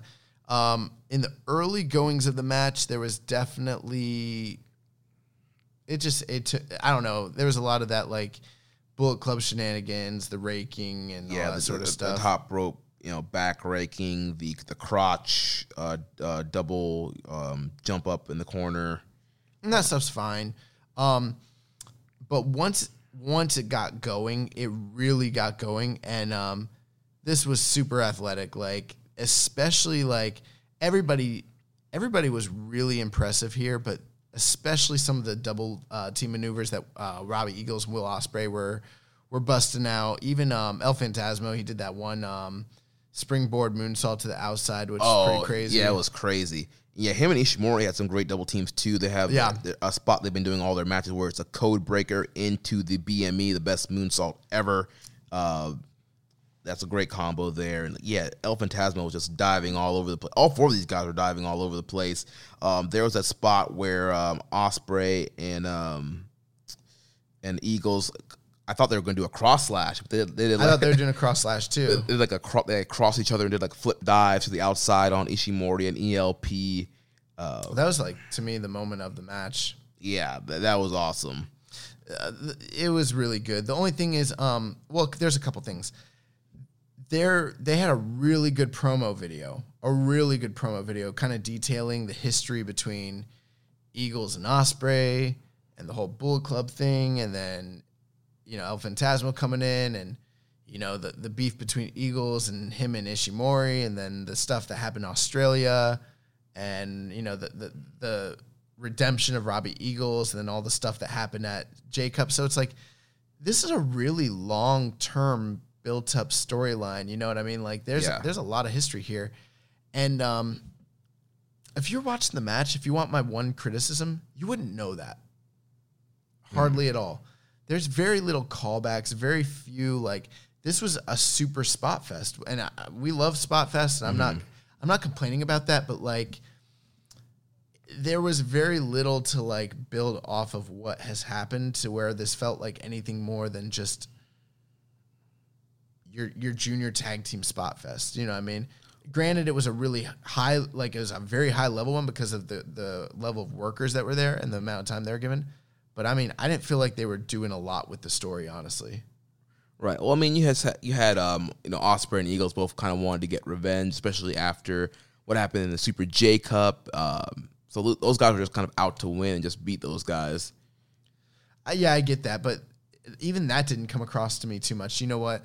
Um, I mean, the one guy that everyone was fantastic. I think the star of the match was Robbie Eagles. Yes, and yeah, let's talk about Eagles for a second, man. Because here's a guy that we were kind of like lukewarm on, Yeah. uh, during the Super Junior Tag League. He's fantastic. yeah, dude, he's so much better as a babyface. He's he's a fantastic. Like I don't know what they were doing making him a heel. Like he's a perfect babyface. He's great at selling. His facial expressions are great. Um, his his high flying moves are awesome. The way he targets the leg, does the 450 on the leg, the uh, the Ron Miller special. He has a lot of really cool moves. This guy's a great babyface. Yeah, the the leg work that he did to um to Ishimori and then later in the match to Phantasmo and the near falls he got off of that stuff, that was really fantastic. And it like he was like kind of making his last stand uh, towards the end of this match on his own, and that was a great, that was an excellent moment. Um, and I get what you're saying, like you know these these baby faces were angry with the heels and they wanted their comeuppance, but you know, I'm not a big fan of the melodrama when it comes to wrestling. You know what I mean? So Yeah. this almost seems backwards for me to be saying this, but sometimes when the moment is right, you kind of need a little bit of that. You know what I mean? And there was almost none of that. Like if if you hadn't like let's say if you ne- you hadn't seen that uh video, you wouldn't know there would be no indication of like a past story between these guys really. It just it, this came off like to me like you could have seen this in a PWG. Does that make sense? Yeah. And I feel like that they built this up for too long. Now, I don't think that this is the final blow off, obviously, but um, I just wish that they. I think that they had an opportunity to kind of build off of what they've done, and I don't think they were capitalizing on that enough. I think that they're they were missing out on a opportunity a bit with that. Honestly, a little bit. Gotcha. Yeah, I guess I, I guess I was too enamored with the moves to really kind of pick up with that. I just See, see, Jeremy, the thing with wrestling, it's not all about the moves. I know I, I, I'm I'm a uh, believer in Rich Latta's pro wrestling, um, which is uh, flips, dives, uh, V triggers, super kicks, all, all the high spots. Uh, so I'm all about that. So but the match was excellent. I yeah, mean, I, I love this man. I was four and a half on this thing, oh, what? That's hot. That's kind of high. dude. I really love this match. Four man. and a half. Yeah, man. Oh my god. No, I wasn't that high. I know. I know. A lot of people were. I don't. It's gonna be all over the board. I've been seeing ratings between between four, four and a half. Um, but yeah, I, I Wrest- really. Wrestling's so subjective. Like, if you want my opinion, like for instance, like the last like junior tag that I remember being like four and a half was like the Bucks and Roppongi 3K, mm-hmm. and I loved that match. And I I can't put this in that kind of category, but this this was a excellent. I mean, it was an excellent match. I don't know. I, I'd probably go close to four. I would actually rate this a little bit higher than the tag match from the night before because it's so hard to compete with this sort of this kind of level of athleticism. Mm-hmm. But as a match and something that I actually enjoyed, I think I did like the match from the night before better. And if it hadn't had that terrible, well, I, I wouldn't even call it terrible, but if it hadn't had Flat. that that flat finish at the end, I actually would have said that was the better match. But uh, t- you know that th- these are both, um, in a nutshell, these kind of encapsulate the difference between the heavyweight and the junior tag divisions and the styles between them. Like literally, right there in a nutshell, you can kind of compare the current state of of New Japan's tag team divisions. Yeah, and uh, yeah, I thought they did a great job um, teasing um, a potential title change here in this matchup here. Uh, but eventually, it came down to the end where uh, Robbie Eagles gets hit with the Bloody Cross and the CR2, and El Phantasmo pins Eagles, Phantasmo, and Ishimori retain the junior tag team titles. And then uh, post match, um, ELP gets on the mic, says that um, he's planning on completing the trifecta when he challenges Will Ospreay at King of Pro Wrestling for the junior heavyweight championship. So, looking forward to that rematch there. Match of the night, easily. Yes. Um, and then we move on to the main event of the evening. We had the hometown boy, the G1 winner, the Golden Star Kota Ibushi, defending his right to challenge for the IWGP Heavyweight Championship at Wrestle Kingdom 14 against Kenta. And uh, we had this match uh, kicking off with uh, Kenta uh, bum rushing uh, Ibushi, hits him with the briefcase, destroys the briefcase, uh, gets on the mic saying that um, he now owns this briefcase and he's going to remodel it in Bullet Club colors. Um, and then we kind of had like a long spot of um, Red Shoes checking on Ibushi, calling in doctors, doctors checking on Ibushi. This kind of reminded me of that match uh, from New Beginning this past year with uh, Naito and um, Taichi. Mm.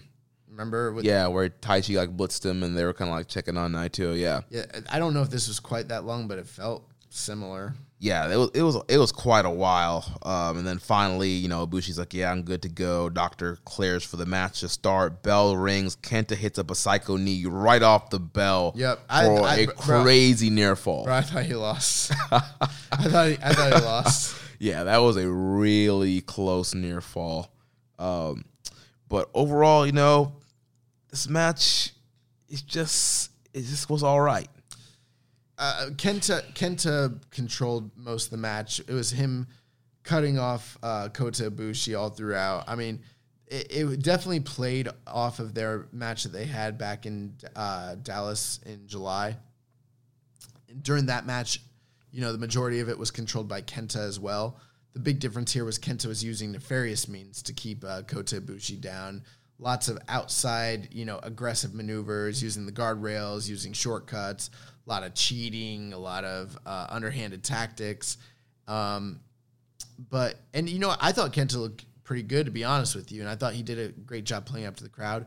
But just the pacing, the timing of the match, it kind of lacked the buzz that we had for that match in July. That match in July, we were like, "Oh my god, dream match! Kenta's back."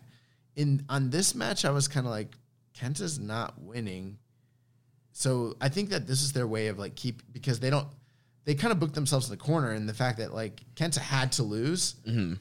but they weren't ready for Kenta to lose a, another high profile match like this. So I think that they just had him get like 95% of the offense so that he could like I don't know in their minds make him look stronger, but ultimately like he still lost. He still ate those Kamigoyes. like, Yeah. I don't know. Like, does that make you look strong if you if you beat the other guy up for the majority of the, the fight and you can't put him away and you No, it makes you look like a geek. Like Yeah, you, you were look- winning and then you lost. yeah like I don't know. it's like it's like a football game. You could be like winning like the first three quarters, and the team comes back and wins. Like that looks bad on you.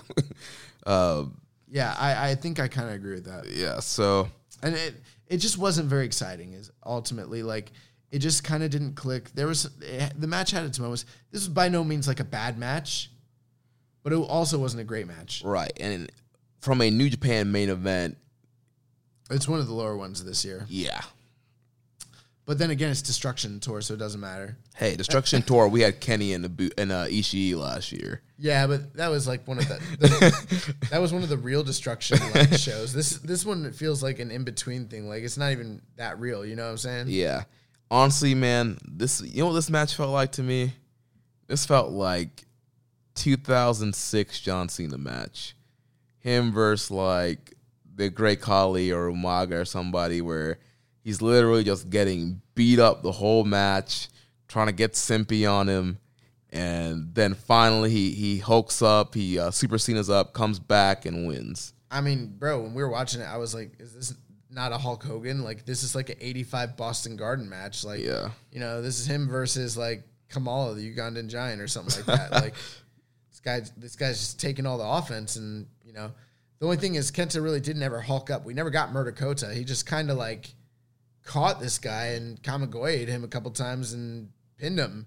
Yeah. And and you know what else? I don't think Ibushi looked very great in this match either. So to me, like, I don't think it did a favor for either guy. Yeah. Really, um, it was sort of like just something that happened, something that was there, and um, you know, like it it it just happened, and now we're moving on, and I don't really know what the point of this was. Uh, although you know, Ibushi did cut a pretty good promo at the end of it, and maybe that saved things a bit. Yeah. Um, before we get to that promo, we also had um, God interference again, continuing the kind of the story that God and Kenta are helping each other out in the matches. Yeah, I forgot that even happened. Like we, I was, I was content to like finish this, uh, this, this portion of the review and move on. I forgot that, I forgot that that, yeah. And when that happened, I was like, man, there's a lot of tomfoolery. yeah, they they hit the Magic Killer on Ibushi, then they look for the Super Power Bomb, and then Ishii and Yoshihashi make the save, um, and then uh, Ibushi and Kenta kind of trade strikes. Um, Kenta hits a PK for near fall. Kenta hits a Kamigoye of his own for a near fall. Ibushi counters to go to sleep, hits a V trigger and two Kamigoyes to get the win. Yep. Isn't it, isn't it funny that uh, Ishii and Yoshihashi, these Chaos guys, come out and save a non Chaos member so quickly, but other times the Chaos guy will be getting jumped and they're nowhere to be found. I thought, you know, I thought about that, but then I just explained it away. I, I Meltzer explained it to myself in my head, and I was just like, well, kind of makes sense because they're feuding with them. They're probably trying to get their comeuppance.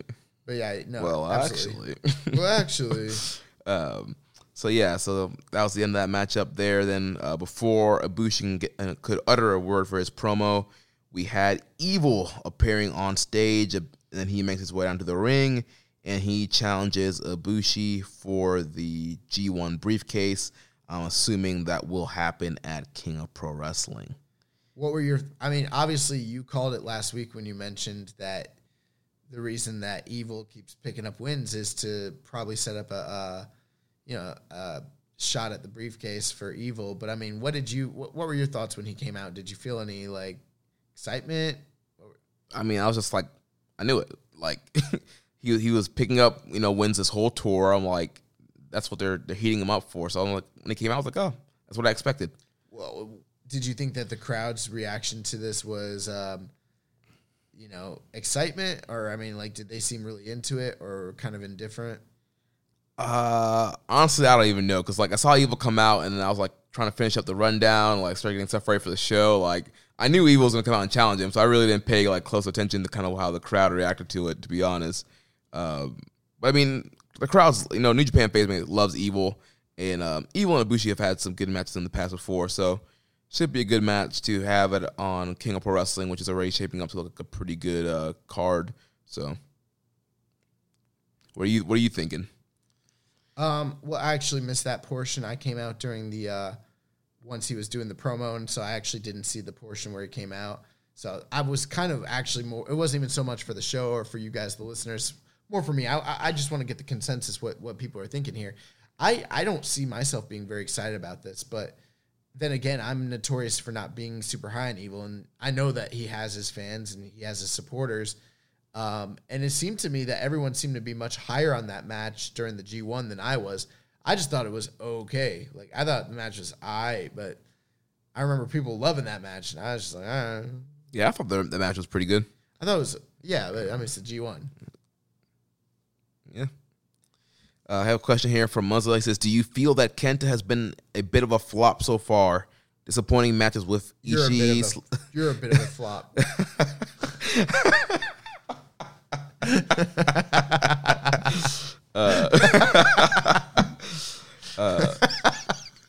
He said, uh, so far, disappointing matches with Ishii and Ibushi. With the possibility of Evil versus Sanada at Wrestle Kingdom, if both win, can you see those two facing off in the future in the main event of a pay per view? So, first of all, let's talk about Kenta. Do you think he's been a flop? no, Yeah, I don't. I mean, with with Ishii, he, he got his bell rung. Like, that match, that match was good. Yeah, I thought a lot of people were down that match. I thought the match was really good, and obviously until Kenta got his bell rung, if he was didn't get you know concussed, well, I guess not concussed, but knocked loopy, whatever. He got concussed.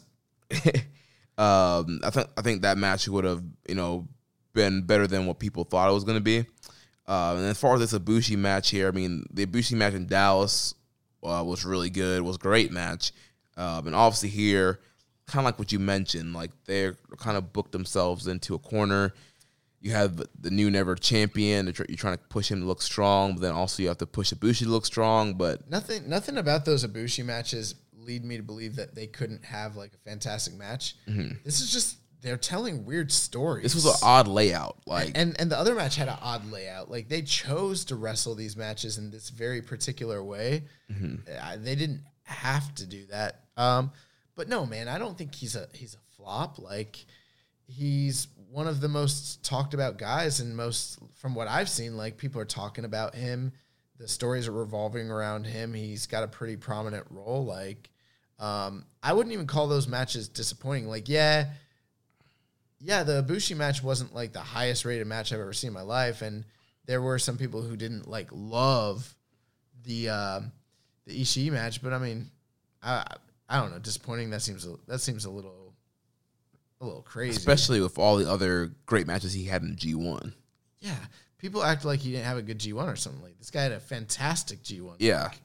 So I don't know. I, I think and and you know what? I think what he's doing as a character right now is way more interesting than anything he's done in the last five years of his entire career. So no, I don't think it's a flop. and I think they're I think they're gonna draw money with him. yeah, I think so too. So yeah. And then uh, the Evil and Sanada question is: Do we think that we could see Evil and Sanada facing off in the main event of a big show? With the possibility of Evil versus Sanada at Wrestle Kingdom, if both win, can you see these two facing off in the future in the main event of it? Why would Evil and Sanada face off at Wrestle Kingdom? Because Evil could beat Ibushi for the contract, Sonata could beat Okada uh, for the title, and then that would give you a um, Sanada Evil That would event. never happen. that would never, ever, ever happen. That wouldn't draw. Yeah, they would never do that. Oh my god, can you imagine like going from like years where they've had like Kenny and Okada, you know, Jericho and Kenny, you know, Naito and, and Okada, and then they're like, this year we're giving you Evil Sanada. What the the guys that won the tag titles the last two years in a row? Come on, dog. Like yeah. They're not doing that. Um, But do you think these guys could face off in a in a main event of like a destruction or yeah, I could totally see them facing off. new beginning? I could totally see them facing off in the main event of a destruction. Hino Cooney, sure. yeah, King of Pro Wrestling? Heck no. Maybe maybe a G1 show in one of their hometowns. like night night like eight. Night eleven. Uh yeah. So I don't know. Yeah, I think both of these guys. I mean, they've done a great job with Sanada. Evil has kind of been in the on the back burner, but You know what? This this is probably one of those things that's gonna age terribly. They probably will end up like being in a huge spot once like LIJ is broken up and they'll be big stars and it'll draw money and someone's gonna pull this clip and be like and I'm gonna be like, Yeah, these guys might I, I could see them like on a road to show. no. By, by the time that happens, nobody's gonna remember this episode. That's because the show's gonna not exist anymore, sir. It's gonna be dead. Wow. Um, you ever think about that? How long are we gonna do this show? Forever? Forever. oh man. Yeah, man. I'm planning to be Dave Meltzer, man. Bro, we're, we're gonna be the number one New Japan podcast just by like default, like th- just sheer force of will, longevity. Like we're playing the long game. Yeah. Like 15 years from now, when we're still doing it, of course we're gonna be the best because we're gonna be the only ones that like are still doing it. yeah, Dave, David will be retired by the. So yeah, We'll have Damien like do guest spots on here. we'll bring on like WH Park every once in a while. but yeah, so that's um, destruction in Kagoshima. Man, what a night! What a night! I, I liked the I liked uh, Beppu better. I did as well. Yeah. So uh, we have some more Young Lion matches coming up. Young Lion Cup matches coming up this week. Um, once again, these matches will all be video on demand, um, no commentary, and they will not be uploading the rest of the uh, Road to card. So you just got to worry about watching the Young Lion matches. On September 18th, we have Narita versus Uemura. That should be one to keep your eyes out. We also have Connors and Coughlin. That should be another uh, great matchup there. Then on September 19th, we have Umino versus Tsuji and Fredericks versus Richards. And then on September 20th, we have Uemura versus Coughlin and Tsuji versus Richards. And that brings us to Destruction in Kobe, which will be happening uh, next Sunday, September 22nd. Do some uh, quick predictions here for this card. So on this card, it's going to open up with Uemura, Tsuji, and Nagata versus Richards, Coughlin, and Nakanishi. Yep. So um, that should be pretty enjoyable. I, I, I don't know. It's it it's it's another um, New Japan dads mixing up with uh, Young Lions. I mean, those are always good. Yeah, I, I think uh, Nagata getting the win on Richards would make the most sense here. Yeah, I'll just go with the Nagata team because it's Nagata. Yeah. And then we will have um, the two final matches of the Young Lions Cup. We will have Shota Umino versus Karl Fredericks, and we will have Ren Narita versus Clark Connors. So at this time, um, we have Fredericks, Umino, and Narita all four and one with eight points. Clark Connors uh, three and two with six points. Um, so we'll see what happens this week based off the Young Lions, but um, clearly it looks like the kind of these are kind of like the the final matches here that you know the winner's going to come out one of these matches here. I feel pretty confident. This is my official prediction. I think Narita's losing to Connors so that they can kind of end up with similar point totals. And then in the finals, Umino will beat Fredericks and he will become the uh, Young Lion Cup winner 2019. Well, here's the weird thing. So, based off of the card on NJPW1972.com, the Umino Fredericks match is first. I know. But I, I, I think that might get switched around. I have a weird feeling that that's not the- correct order. Gotcha. Those two will be flip flop. You think? That's my prediction, but I mean, I don't know for sure, but I, I still think Umino's beating Fredericks. Yeah. Because I mean, I, I don't think I don't think Connors and Narita are winning this. Like I don't I don't care if they're like in the actual main event of the actual show. I still don't think they're winning. Like to, to me it comes down to Umino Fredericks. And I might be wrong, but I think Umino's winning. For a while I thought it was gonna be Fredericks, but I've changed my mind. I've made a I've made a concise decision. It's Umino.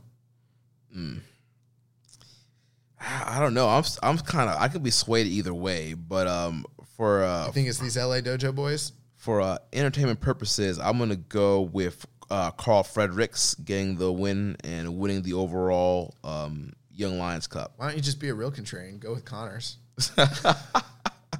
Uh, contrarians are elsewhere on the internet, sir. Uh, not here on this podcast network. Uh, No, we definitely have contrarians on this podcast. network.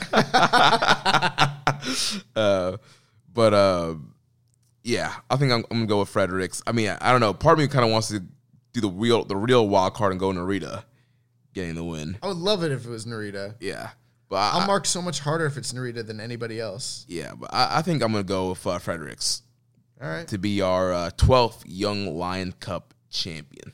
All right. You can be wrong, but that's all right. hey, if, if I'm wrong, just remember my predictions are for EPO entertainment purposes only, and if I'm right, then I'm just I'm just right. Uh, You know, week to week, I don't even remember what I predict. you, honestly, neither do I. I'm like watching we, the need, shoot. we need to do a better job. Like in the like next year, we need to write this stuff down and keep track of it because I don't know what we predict. Yeah, like I'll, I'm watching the show. I'm like, what did I say again? Like I, have don't even remember. I don't uh, but I know somebody else is like probably like keep it like tally and like keep a track. Like oh, I only remember when the match matters, and on this tour, like not much matters. not much has mattered. Yeah. Yeah. Uh, then we got Henare Honma and Makabe versus Chase, Yujiro, and Fale. I think that's uh, Honma. I'll just go Bullet Club. yeah, Honma eating the pin there. Then we got uh, Rocky, Tiger Mask, and Liger, and Tanahashi versus Suzuki, Sabre, Douki, and Kanemaru. I don't know. We going to another no decision. Yeah, we could get another uh, DQ uh, win for Liger's team. I, I'll just predict a DQ. I'm just gonna predict it. DQ. Okay. I'm going to predict uh, Tanahashi uh, pinning Douki. Okay, that's fine. Are you happy Douki's back? I, I mean, he's been fine. That's Like, your boy, though. That's not not my boy. I mean, That's your boy. uh, he's been fun. I mean, he's done his role perfectly fine on this tour, eating pins, being sleazy. Like, Being fucking awesome. okay. uh, I mean, I'd much rather Desperado, but gotta do what you gotta do, I guess. Uh, or as, as Vince McMahon would say, it is what it is. Uh, but uh, moving on, we have uh, Birds of Prey, Yoshihashi, Ishii, and Ibushi versus God, Ishimori, ELP, and Kenta.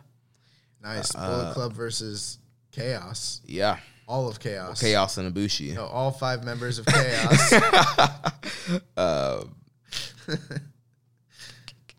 Uh, it doesn't matter. I don't know.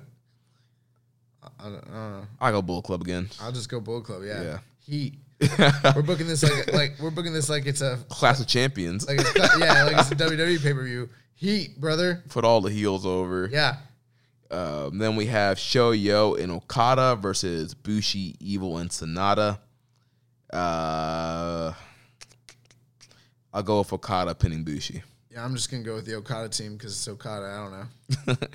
Then we got our two big matches for this show. We have Goto versus Shingo. Shingo, baby. Here, I, I want Shingo to win, but I, I'm just afraid that there might be some 50 50 booking. Now listen, Goto a geek. The, the, the G in Goto stands for for geek. Shingo all the way. Uh, yeah, I'm gonna go Shingo. All I had to do was say like an alliteration, and it got you to like. Yeah, this match, this match is gonna be awesome. This could be a, a strong style fight of the year candidate, but yeah, I definitely want Shingo to win and kind of work its way up the ladder there. Speaking of award seasons, we probably need to like start compiling. Yeah, I, I cloned. Yeah, I cloned over the document for this year, so yeah, eventually we got to fill that out and start putting that together. Figure it out. Yeah, We'll, we'll get together for you guys. yeah, but I, I'm actually kind of looking forward to like the finished product and seeing what how everything stacks up compared to last year. it's gonna be better because there's no elite. Okay. Uh, there's no Kenny. don't don't be one of these Bro, guys. Kenny Kenny gonna win match of the year. He only had one match this year. He could. he could, dude. Omega Tanahashi was amazing. Kenny Omega is gonna win. He's gonna continue to win awards in, in New Japan, not even be part of the company. Yeah. But um, I don't know. Shingo and uh, Ospreay is gonna give it a run for the money. You don't think so? nah, my match of the year is uh, Ibushi and Jay White. That's another match that, that, that can give it. I don't know. There's gonna be a lot of. We have some tough choices to make for uh, match of the year. Yeah. Um, then the main event, we have uh, the IC title match with Naito defending against Switchblade Jay White. I don't know. I don't know, man. Um, You know what? I'll, I'll be the one. I, I'm I, going Jay White. I, that's what I was gonna do. I'm going Jay White. I'm, I'm- going to um, annoy all of our LHA listeners. Um, I, I'm going to go with Jay White. There's been too many times on this show where I've said Jay White's going to eat a pinfall in this match. And what happens? Blade Runner, one, two, three. This man, Jay White, always wins anytime I predict him to lose. So I'm going with Jay White. I just like I kind of feel like okay. Naito retains, okay. Tokyo Dome's a long way away. What what next? Who's he defending at King of Pro Wrestling? He doesn't have matches lined up. After Right. There, I don't have a feeling in my in my gut that he's gonna carry this belt all the way to the Tokyo Dome. Now I still think that if they do this double title thing, he'll be involved in some way. I don't know if he'll be in that main match on uh, January 5th, but January 4th, he'll be in the picture. But I don't know if he's going to be holding the title. I've got a feeling he's losing the belt here to Jay White. Yeah, I think you mentioned um, I forget when, when we were talking about this, but you were thinking that Naito could go in, you know, I, I think he could go in and win both belts right, like on he two consecutive comes in nights. completely underdog, no belts, Yep. then he walks in um, both nights and wins both matches. I kind of think that's what they might do. Um, yeah, I'm going Jay White, man. Yep. And I, I don't have high expectations for the for the quality of this match either. Like I'm not very excited for it. Yeah, uh, Goto and Shingo, I feel is going to blow it out the water. I hope Naito and Jay White surprise me the same way that Ibushi and Jay White did. You know, Yeah. because I wasn't excited for that either, and it's it was so fantastic. But um, their match during G1 was to me was just okay. Yeah, it- it's just it's kind of mid. Nothing. Yeah, it was super mid, fire mid. So Uh, yeah, it, it nothing about it really made me want to see them wrestle again, and this whole build has been extremely weak. Um, yeah, yeah. I had a question here from Reddit user IV5277. Are we overestimating Naito's double champion prediction at Wrestle Kingdom? Also, what is a NJ, NJPW history factoid every fan should know? Oh, Jeremy, I wish you would prepare me for this. That way, I could like had a factoid ready to go. I, I don't. I don't. What's a factoid? Ah, God, I don't know. Um, okay, all right. When when he says overestimating Naito's double champion prediction, what what do you think that means? Like, are we? I don't know. Are people kind of over exaggerating it, maybe, or are people like too too locked in on it happening? For him or just in general? Maybe for him. I don't. I think people are not. I think people are underestimating it. like the chances of it happening. I think there's a large contingency of people that I keep hearing that are like that don't even think that there's gonna be like two like uh, this mini tournament happening. You know what I mean? Even though to me it seems like the, the the facts are all right there. Like you have multiple people talking about it multiple times. Ibushi at the end of this night cut a promo talking about how that's what he wanted to do. The the night before, Zack Sabre mentioned how that's something he wanted to do. Even during the um the uh, the VTR video, they showed a picture of the IC belt and the IWGP belt side by side. Like it's very clear that they are building to this Yeah, in a very tangible way. Um, and I think I don't know. I don't understand the context of this question specifically.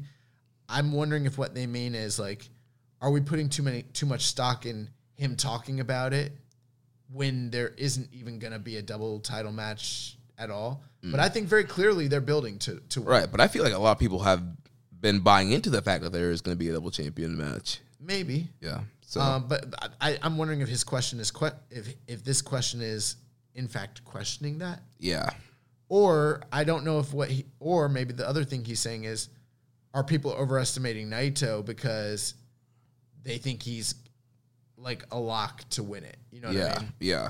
And um, I don't know if that's the case either. Honestly, I, I don't know what people's opinions are. I'm I think that if they do this, it makes the most sense from a story perspective to do Naito. But you know, I've been saying that for two years, and it just keeps not happening. So, so what do I know? you Yeah, know? yeah. Um, and then have you thought about a, a New Japan history fact? No, you have to answer this too. You don't, Every- you don't, you don't get to pass it off on me. like, Yo, you got a factoid? what do you think about this prediction stuff? About the the champion? The uh, Yeah. I mean, I think clearly it's going to happen based on everything they're doing. Um, I mean, if if any times in the time like Naito, if they're going to put, the belt on Naito, this needs to be it. Um, and again, I kind of like your booking of him going in without a belt and then walking out with both belts. Um, yeah, and it was very interesting too that on um, Ibushi's briefcase that they have just January fourth, which makes you lean into that. There's going to have be an IWGP title match the first night. You would definitely think there's going to be one second night, um, with it being following. So I definitely think it's going to happen. Then you got Sabre now mentioning wanting to be the Triple Crown champion. So uh, yeah, I mean, again, I mean, like you said, we both predicted Naito to win G1. Didn't happen. I would think that they didn't do that so he can get this big moment here. But if not, then I'm thinking maybe Ibushi wins it all. Possibly. Yeah. Or Okada wins it all, and you just continue to make Okada the greatest champion of all time. Do you have a good factoid? I think I got one. Uh, I'll, You- gi- I'll give you a moment. Think think hard about it. all right. Okay, so this is a factoid. Um, in the history of New Japan Pro Wrestling, they have in fact had more than one one main world title. In fact, they've had at least four different distinct recognized main world titles in their organization, not including other recognized world titles that come from outside promotions like the NWA title, like the WWF title, like the TNA World Heavyweight Championship. I'm talking only distinctly titles that they recognized as their main prize. The first one was called simply the Real World's Championship, and it was the, it was the title that um, Frank Gotch uh, carried, and he defended it against Inoki, and him and, and Inoki traded it until when he retired. Um, he won the title back and retired with it, and then it, after that fact, it left the promotion. So the first title they had, the Real World's Championship. The second world title that they had in this promotion was the NWF heavyweight title, and was also at one point known as the World Heavyweight title. Um, this was the main title all throughout Inoki's entire mainstay as a top guy in the company from 1970, I believe, three until 19 like 83. eight- Actually, yeah, until 1983. So for 10 years, the NWF belt was the recognized title in New Japan Pro Wrestling. After that, they retired it. The third title was the the first IWGP title, which is distinctly different from the IWGP title that, that they have now. It was something that they fought for during um, that was only defended against uh, IWGP uh, League tournament winners. It was only defended like three or four times ever, but from 1983 to 1987, it was the top prize in the company. And then from 1987 until now, the main world title has been the the second incarnation of the IWGP title. So all in all, New Japan Pro Wrestling has had four different distinct world heavyweight titles. Great fact. Great history lesson there. Yeah, most people. I don't think most people know that either. No, I don't think they do. Uh, my my factoid is uh, Manabu Nakanishi won the 1995 Young Lions Cup. He did. There you go. That's true. there's there's your fun fact from me. um, you know who else, did Ken's uh did did um what was that guy's name? Um, Kenzo Suzuki. oh, the yeah, the guy was in WWE. Didn't he win a Young Lions Cup? Did he? I'm pretty sure he won the one. Yeah, I'm pretty sure he did. Let me take a look. Yeah, pl- throw it throw it in the uh, the Google machine there. Let's look at these Young Lion Cup winners. Yeah, I've never actually gone back and looked at the uh, the winners. We, I, I only remember that. yeah, 2000 Kenzo Suzuki won Wow. won the 2000 Young Lions Cup. Um, you know who won the 2004 Young Lions Cup? Yeah. Taguchi. Wow. 2005 winner was Goto. Mm, Yeah. interesting. 1994 Satoshi Kojima. Yeah. That's what I'm talking about. You know, speaking of Kojima, you know, I tweeted out a picture of me last week wearing my Kojima shirt, and I got a like from the leader of the Bread Club, Satoshi Kojima. Really? Yeah. That's because he got your money, kid. Yeah. He's like, look at this mark. This American mark. yeah. But yeah. So yeah, good stuff there. Um, so moving on, um, Super J Cup. Were you able to watch any of the Super J Cup matches? I was absolutely able to watch some of the Super J Cup.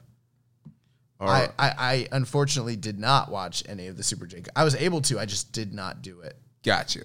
No, that's not true. I watched some of it with you. Yeah, you see uh, some of the matches that I was watching here.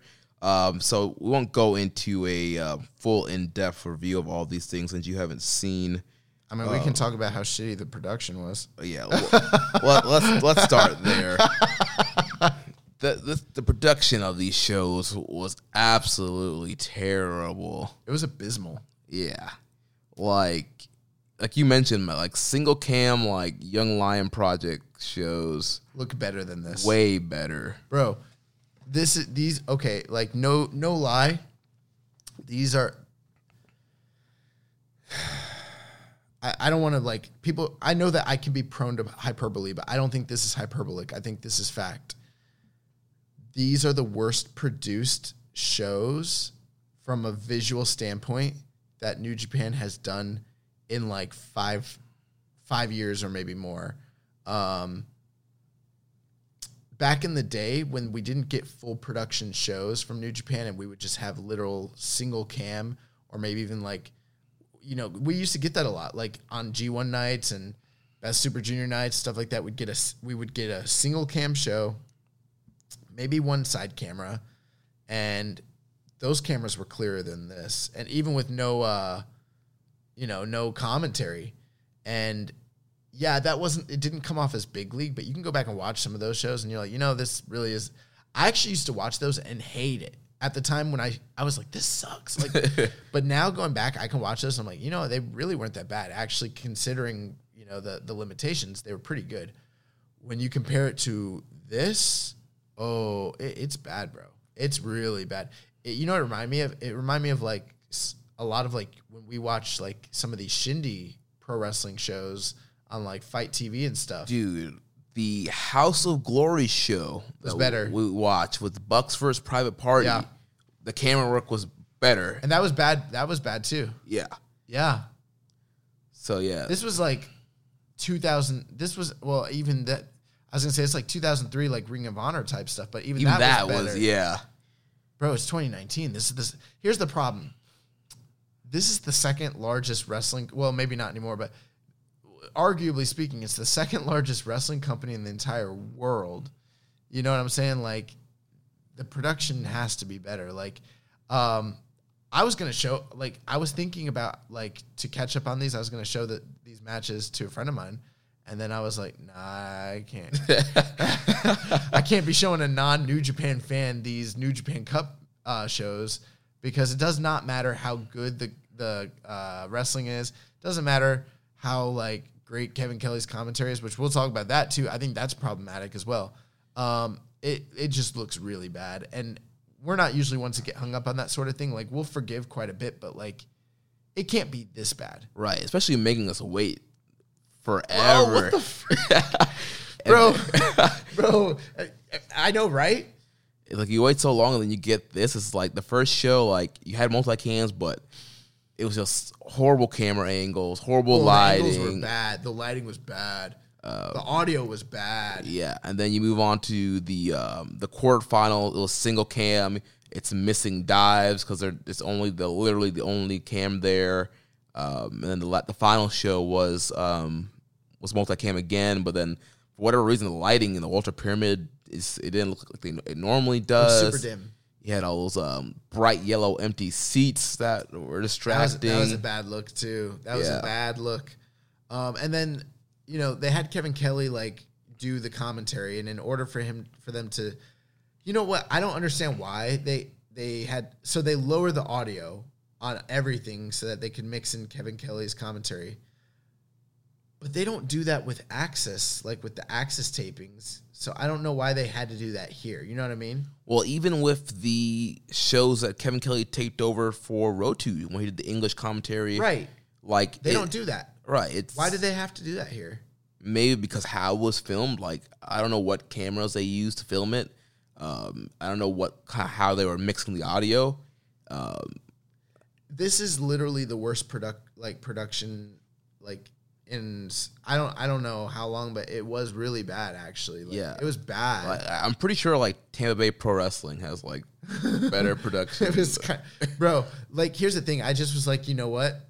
WWE would never put this out. right. If WWE like ever taped something like this, they would never release it. And I know, Hidden gems. yeah, it, bro, it wouldn't even make hidden gems, bro. Their FCW stuff from like back in the day is like way better than this. Like this is bad. yeah. really bad.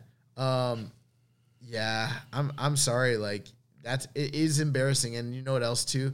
To have the J Cup name Attached to it, attached yeah. to it, that is supposed to be this really big deal. And then they had all these fantastic matches. Yeah. They turn around, they have all these fantastic matches, and it's presented so crappy Honestly, like on delay. if they knew like they couldn't get Access production or Ring of Honor production, they should have just did the show in Japan Probably, and, and just just probably. yeah. That's another thing too. While we were watching it, I was wondering. I was like, well, I guess we should probably also have a discussion about some of the, th- the stuff that's been coming up with Access over, over the past week too. I don't know if we have that on our rundown. Yeah, I have it in the news. But um, you know, uh, we've we've gotten so many questions about like the North American, uh, you know, the North American expansion, the Western expansion, all that, and it does make me wonder, like, what what is the goal? What are they trying to? uh Where are they trying to go with this? You know what I mean? Like, how does this like how does this further their uh their efforts? Because, dude, we've talked about missteps. In my opinion, this is a huge misstep because a the production's really bad. B, the matches are really good, but they were delayed so far that by the time we got them, kind of almost are irrelevant. Right, and there's honestly like there was no way to escape spoilers. Like if you're trying to watch Royal Quest and these destruction shows, like you were you were gonna get spoiled. Mm-hmm. So Yeah, that's it, it- it's a bad look. It's a bad look, and it's it's a it's another in a string of failures when it comes to the Western expansion. They that's not to say that everything they've done has been wrong, but a lot hasn't been great. And um, yeah, man, I, it's disappointing. yeah. Um, so we had a question here from Reddit user uh, A Blue Three asking what are our favorite matches of the J Cup. Um, so I did watch the whole tournament. Um, uh, one of my favorite. I loved uh, TJ. uh, I loved TJP versus Clark Connors from the opening night. That was a really good matchup. Oh yeah, I saw that with you. That was pretty good. Uh, we had a question from uh, Reddit user Zach Sabertime asking. Uh, he said, "Just got done watching the first round of Super J Cup. What do you guys think of people booing TJ Perkins? I know he's an ex WWE guy, but I've got no clue why people hate him that much. Or is there something I'm missing?" And we've kind of touched on this when we were talking about previewing the Super J Cup and talking about TJP. Um, TJP just just you know kind of rubs people on the internet the wrong way. Oh yeah, he does. Oh, oh. come on. uh, but essentially, people think TJP is a douchebag, and plus, there's been other allegations, allegations of that exactly what I just said, but pretty much. Uh, but nothing's been proven. Um, yeah, people just don't don't like TJP. I mean, everybody I follow on Twitter, anytime I see TJP talked about, people just don't like him. Also, you have people who you know hated the whole him dabbing and his video game obsession and kind of stuff. So, for whatever reason, pick a reason. People just don't like TJP. I didn't like him wrestling as the physical embodiment of suicide. Yeah, one of his uh, many masked gimmicks in uh, TNA. But yeah, I mean, I think TJP is a great wrestler. I don't know the guy personally. He could be a douchebag. He could be whatever people are saying he is. But in the ring, I think he's a great worker. Um, I love the fact that he's in this tournament. I like that um, he's getting pushed in Impact. Um, I think he's a really solid guy to have on your roster. So I was happy seeing TJP in this tournament, and I love this Clark Connors match. And then obviously the main event of night one, Amazing Red versus Will Ospreay, was freaking incredible. Yeah, Um, that match was great. freaking marking now. I went four seven five on that thing. I mean, it's just so great seeing Amazing Red in action again. Um, and just just got some memories, you know, throwback to just watching him in um, TNA for all those years, and he was busting out, you know, his infrareds and all his signature moves. He didn't, he was, he didn't, wasn't able to hit the uh, code red in the match, but hit all his other signature spots. And him and Ospreay just had a hell of a match. So if you guys have not seen that match yet, uh, regardless of production, this thing was still great. And uh, yeah, it was it's an awesome match between those two guys. Um, the match was Sho and um, and um, Will Will Ospreay, yeah, from the, the quarterfinal match, uh, showing Will Ospreay that was another uh, really good matchup there. Um, you know, I'll tell you something. Even though it was a good match, I didn't really love that Phantasmo Dragon Lee match. I thought Oh, I thought the- it, I thought it was a little bit underwhelming for a final. I thought so too, and then um, you had like the uh, Bullet Club interference and stuff like that. Um, Another interesting thing, I'm looking at your scores. Based on what I'm seeing here from you, it looks like you weren't very impressed with Caristico in this tournament. yeah, man, like Caristico, he was just kind of there. Um, I mean, a lot of his matches didn't go too long, but at the same time, like I don't know, I was expecting a lot more from this guy. Um, I- I don't know if he was just kind of mailed it in because he wasn't winning the tournament, or just because he's in the U.S. I don't know what it was. Like I was expecting like him in the Dragon Lee match to be a lot better than what it was. How surprised were you when Sho beat uh, Ishimori in the first round? I, I was surprised, but also not surprised because I don't know if you remember. I was like, isn't it weird that they're gonna beat? Because we predicted both Sho and Yoh to lose the first round. Like, don't you think it's weird that they're gonna beat both for Roppongi 3K in the first round? Um, so it was surprising just how heavily pushed Ishimori is and being former champion.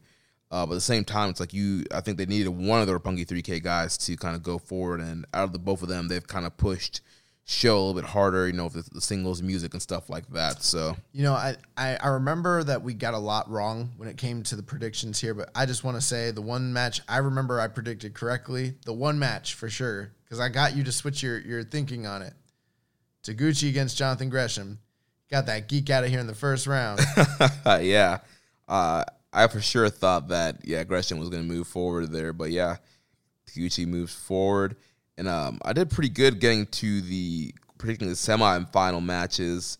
Uh, Did you, did you have Phantasmo going that deep, or I- didn't you no, have Robbie Eagles? I had Eagles. I had e- it being Eagles and Ospreay, but I did have Dragon Lee and Caristico. Mm. Um, So Pretty good. yeah, good stuff there. Did, did when you got done with this, did you feel like wow that was like the Super J Cup, or did you just feel like it was a bunch of like random? I don't know. When I was watching it, it just felt like a bunch of random like junior shows, like just kind of It just, discombobulated. it just felt like a bunch of matches. Yeah. I mean, like Ospreay and Red obviously was amazing, but everything else is it didn't feel. I mean, especially like I already knew. I already, I already spoiled. Like I knew who was winning what and what the finals were going to be, and yeah. How about Kevin Kelly having to call it? Oh my gosh, yes, but I freaking died on the first night. Kevin Kelly, it was during the Rocky Romero match. He's like, you know, Rocky he has he has a lot of traveling next. Like in a couple days, he has to get ready to go to the UK for Royal Quest. This man had to call the show like he hadn't already called Royal Quest. Yeah, that's awesome. I was like, oh my gosh. Consummate professional. Yeah, I, I, I got shout out to Kevin Kelly though. I think he did he did a good job I do too. calling matches. I'm sure he also knew the results to everything. But it, you know what killed it was that they lowered all the audience so you could hear him, but then you couldn't hear the audience. So then it made It every- sounded it super terrible. Yeah. So then I don't know how hot the crowds were for most of those matches. So, um, and I think they were into it, but it was hard to tell.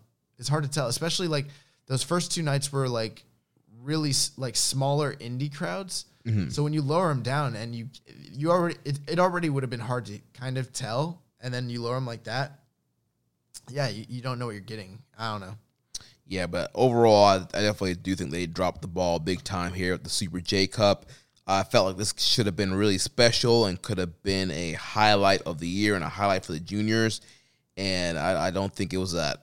And it's like you know, Phantasmo won. They they didn't really they they couldn't really talk about it at Royal Quest. Well, they did. He, he wore the jacket. Oh, that's right, he did. He came out the goal. So that's what I'm saying. Like, if you watch Royal Quest, you got spoiled immediately. I forgot. I forgot he did do that, didn't he? Yeah, the man came out in the gold, the Super J Cup jacket. I did like I, I did like his post match antics the stuff with uh Liger and all that. I thought that was pretty good. But, um, yeah. I don't know. It just it didn't feel afterwards. It didn't feel like he was like this. I don't know. I'm used to like the best Super Juniors guy like carrying out like the trophy and it being this big deal and like it didn't, it hasn't felt like that. Like you know. Yeah. I. Yeah, I, I felt they could have done a, a better job of this overall, but still a few few great matches. Um, I mean, the Ospreay, Amazing Red, like I mentioned so many times, like just That was awesome. the match of the tournament. Yeah, match of the tournament. Um, you know, I Do you think that's a junior match of the year candidate right now? I think so. There's a lot. There's a lot. There's a lot of them. I, I think it barely squeaks on just because of the high quality of junior matches we've had this year. That w- I didn't like. You know, what I didn't like though. That wasn't Amazing Red to me. Like that guy, that guy that we saw wrestling had muscles and crap. Like Amazing Red doesn't have muscles. Amazing Red wears dirty like basketball shorts and has like a giant red, you know, bandana on and like an oversized t-shirt and he just flips around like crazy. And he's super skinny and pale and he has like no muscle definition. That guy that guy in there was like kind of buff. Like I didn't like that. Oh man, not not your Amazing Red. Not my amazing red. now. Oh man, but yeah. So that he, he was really impressive. Like he not only was he having a great match, but like he was doing stuff that I was like, this guy's retiring. Why? Yeah, like literally just busting out all his, his signature spots. I mean, he was incredible. there was that like uh, moonsault DT thing that he did, um, the dive out from the, the turnbuckle to Ospreay to the outside. Uh, yeah, there was just so many great spots that he did in that match, and looked like he never missed a beat. And I seriously hope that he reconsiders um, his retirement. I understand he has uh, he's had neck and knee issues in the past, uh, but if he can stay healthy, I think in today's wrestling climate, he would be a guy that all these promotions would would want on their on their TV. So For sure. yeah, hopefully maybe we, can get him in uh, Best of Super Juniors next year. Well, let's move on. Let's take let's talk. Let's take some questions from the listeners. Uh, listener one, you're on the air. What's on your mind? So we have, uh, you know, with the board, we actually could uh, have people call in. really? yeah. Yo, I'd be. Oh my god, I'd be so down for that. Yeah. I would, I would. I would treat him like Bryan Alvarez does. Dude, you've got two. You. What's your question? Be, make it quick. A caller would like to thank you for the question. Uh, Uh, but yeah, so uh, question from Reddit user A Blue Three says, "Do you think Aussie Open will be in the World Tag League?" maybe. I mean, I hope so. I hope so. I mean, But every year we hope people are going to be in it, and they never are. So hopefully, you need, you need a Gaijin team to replace best friends. re- yeah, and replace Cobb and Elgin. yeah. So yeah, we'll see. Um, next, we have a, a series of questions from Sir Sam. Sir Sam, why are you on? Why are you on my show right now? He's trying to get in your head He's trying for to get in my head for the Ricky and Clive Invitational. yeah. Uh, so he's I'm talking all this smack. I'm gonna get beat so bad. Uh, he says, doesn't seem like we're going to see Moxley for a little while. When do you think he shows up next? I haven't watched Destruction. Well, Moxley will be defending that IWGP US Championship against Juice Robinson at King of Pro Wrestling. And then he says, Is that before the TV deal starts or after? it's after. okay. Um, then uh, he also says, also, how do you think they can seemingly inevitably, how can they make the seemingly inevitable Juice US title run different than the last ones? I love Juice, but he seems to be the absolute bottom champ when US champion. Well, I mean, I feel like if he beats uh, Mox, that would lend a lot of credibility to him, and he's taken himself so much seriously, so, so much more serious in this iteration of his you know career. Um, I think you do with him what they should have done with Bob Holly. You put the belt on him, and then he beats everybody. Yeah, I think he he needs some higher caliber opponents. He needs some more programs, some stories, some rivalries. He needs to go on a string of uh, successful defenses, not, not this you know flip flop stuff that they normally do with him. He needs, like you said, he needs to do, need to do the hardcore Holly. He needs to be beating people, and he needs to be like he needs to be the longest reigning U.S. champion ever, and just go on a run like all year, just beat people, pulp friction, pulp friction, and um, you know, especially with all these U.S. shows that are happening, you need the U.S. champ on these U.S. shows. So get the belt back on him, have him be on these U.S. shows, beat people, and then just make the U.S. title seem important. So yeah, that's my game plan. And then he had a second part to his question said, which Chaos Junior is more likely to win the IWGP Junior belt in 2020? Sho, Yoh, or Robbie Eagles? I think I would go with Sho. Um, clearly, they um, That's next year? yeah, 2020 is next year. My life is just like breezing. 2020 is next year? Yes, God. we're in 2019 right now. I need to get my life in order. um, I got I got bigger things to think about than who wins the, the junior title in 2020. I gotta figure this stuff out, man. oh man. Oh my gosh. Uh, yeah, I guess I'll I'll just go Sho. Like I I I'm inclined to say Robbie, yeah, I, but I, kind of don't. I don't know if they're gonna put the title on Robbie. I mean, they really don't push him that strong. Like e- when he was in Bullet Club, like team with Ishimori, he was the pin eater on that team, and he was the the pin eater here with Birds of Prey. Um, He might be the chaos guy after Will leaves, though. that's true. Actually, I'm Well- gonna, I'm gonna change it. I'm gonna go Will or I'm gonna- Robbie? Robbie. I don't know. I, I'm gonna go Sho. I feel like you know we've been seeing them trying to break both those Sho and Yoh out, and then Sho. You know he had his his you know his own music, and you know kind of had some big highlight stories of like Shingo and stuff this year. So yeah, I think that we'll see a, a push of Sho next year. Yeah, I mean, I ultimately I appreciate the question, Sir Sam, but um, it my answer doesn't matter because whoever wins it wins it, and that's what's gonna happen. I have I have no clue. Um, As as our friend uh, the captain says, I'm not the booker. yeah, I'm not the booker. Uh, all right. Stop asking us these Mark questions, Sir Sam. We're not the booker. We don't know. Uh, so now we're going to move on to news. Uh, so we have some names set for the New Japan Showdown show, the Showdown tour. Um, so we have Kota Ibushi, Jushin Thunder Liger, who will be at the San Jose event only.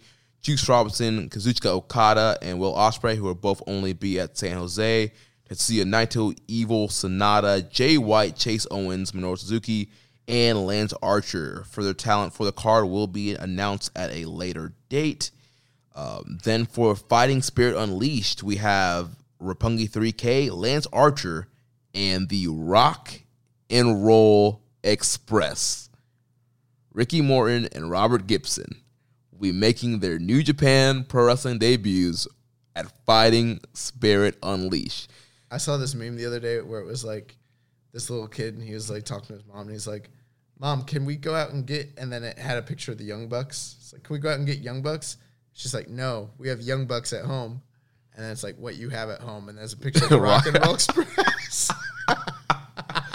Oh my gosh. Uh, dude, you Yo, know, you, you have a dope shirt that says the Young Bucks and it's, It's a, picture, of the Rock and Roll and Roll. Express. shout out to uh, Zach Porter who got me that shirt. Bro, you know I love that shirt. I Yeah. kind of want it. But you know, last week we had all these questions asking us about the heavyweight tag division, what needs to happen. We oh had, my god. We had some questions this oh week. Oh my god. Well, the New Japan officers for listening, and ladies and gentlemen, the Rock and Roll Express, they're coming. They're coming to save the territory. They're coming to pop the house. They're gonna be. Uh, they're gonna probably challenge for the tag titles. Bro, the Rock and Roll Express were teaming before we were born. I know. And we're old. Not that old, man. Just just thirty. I'm older than that. What, 31? That's not that old. Don't be giving away my shoot age.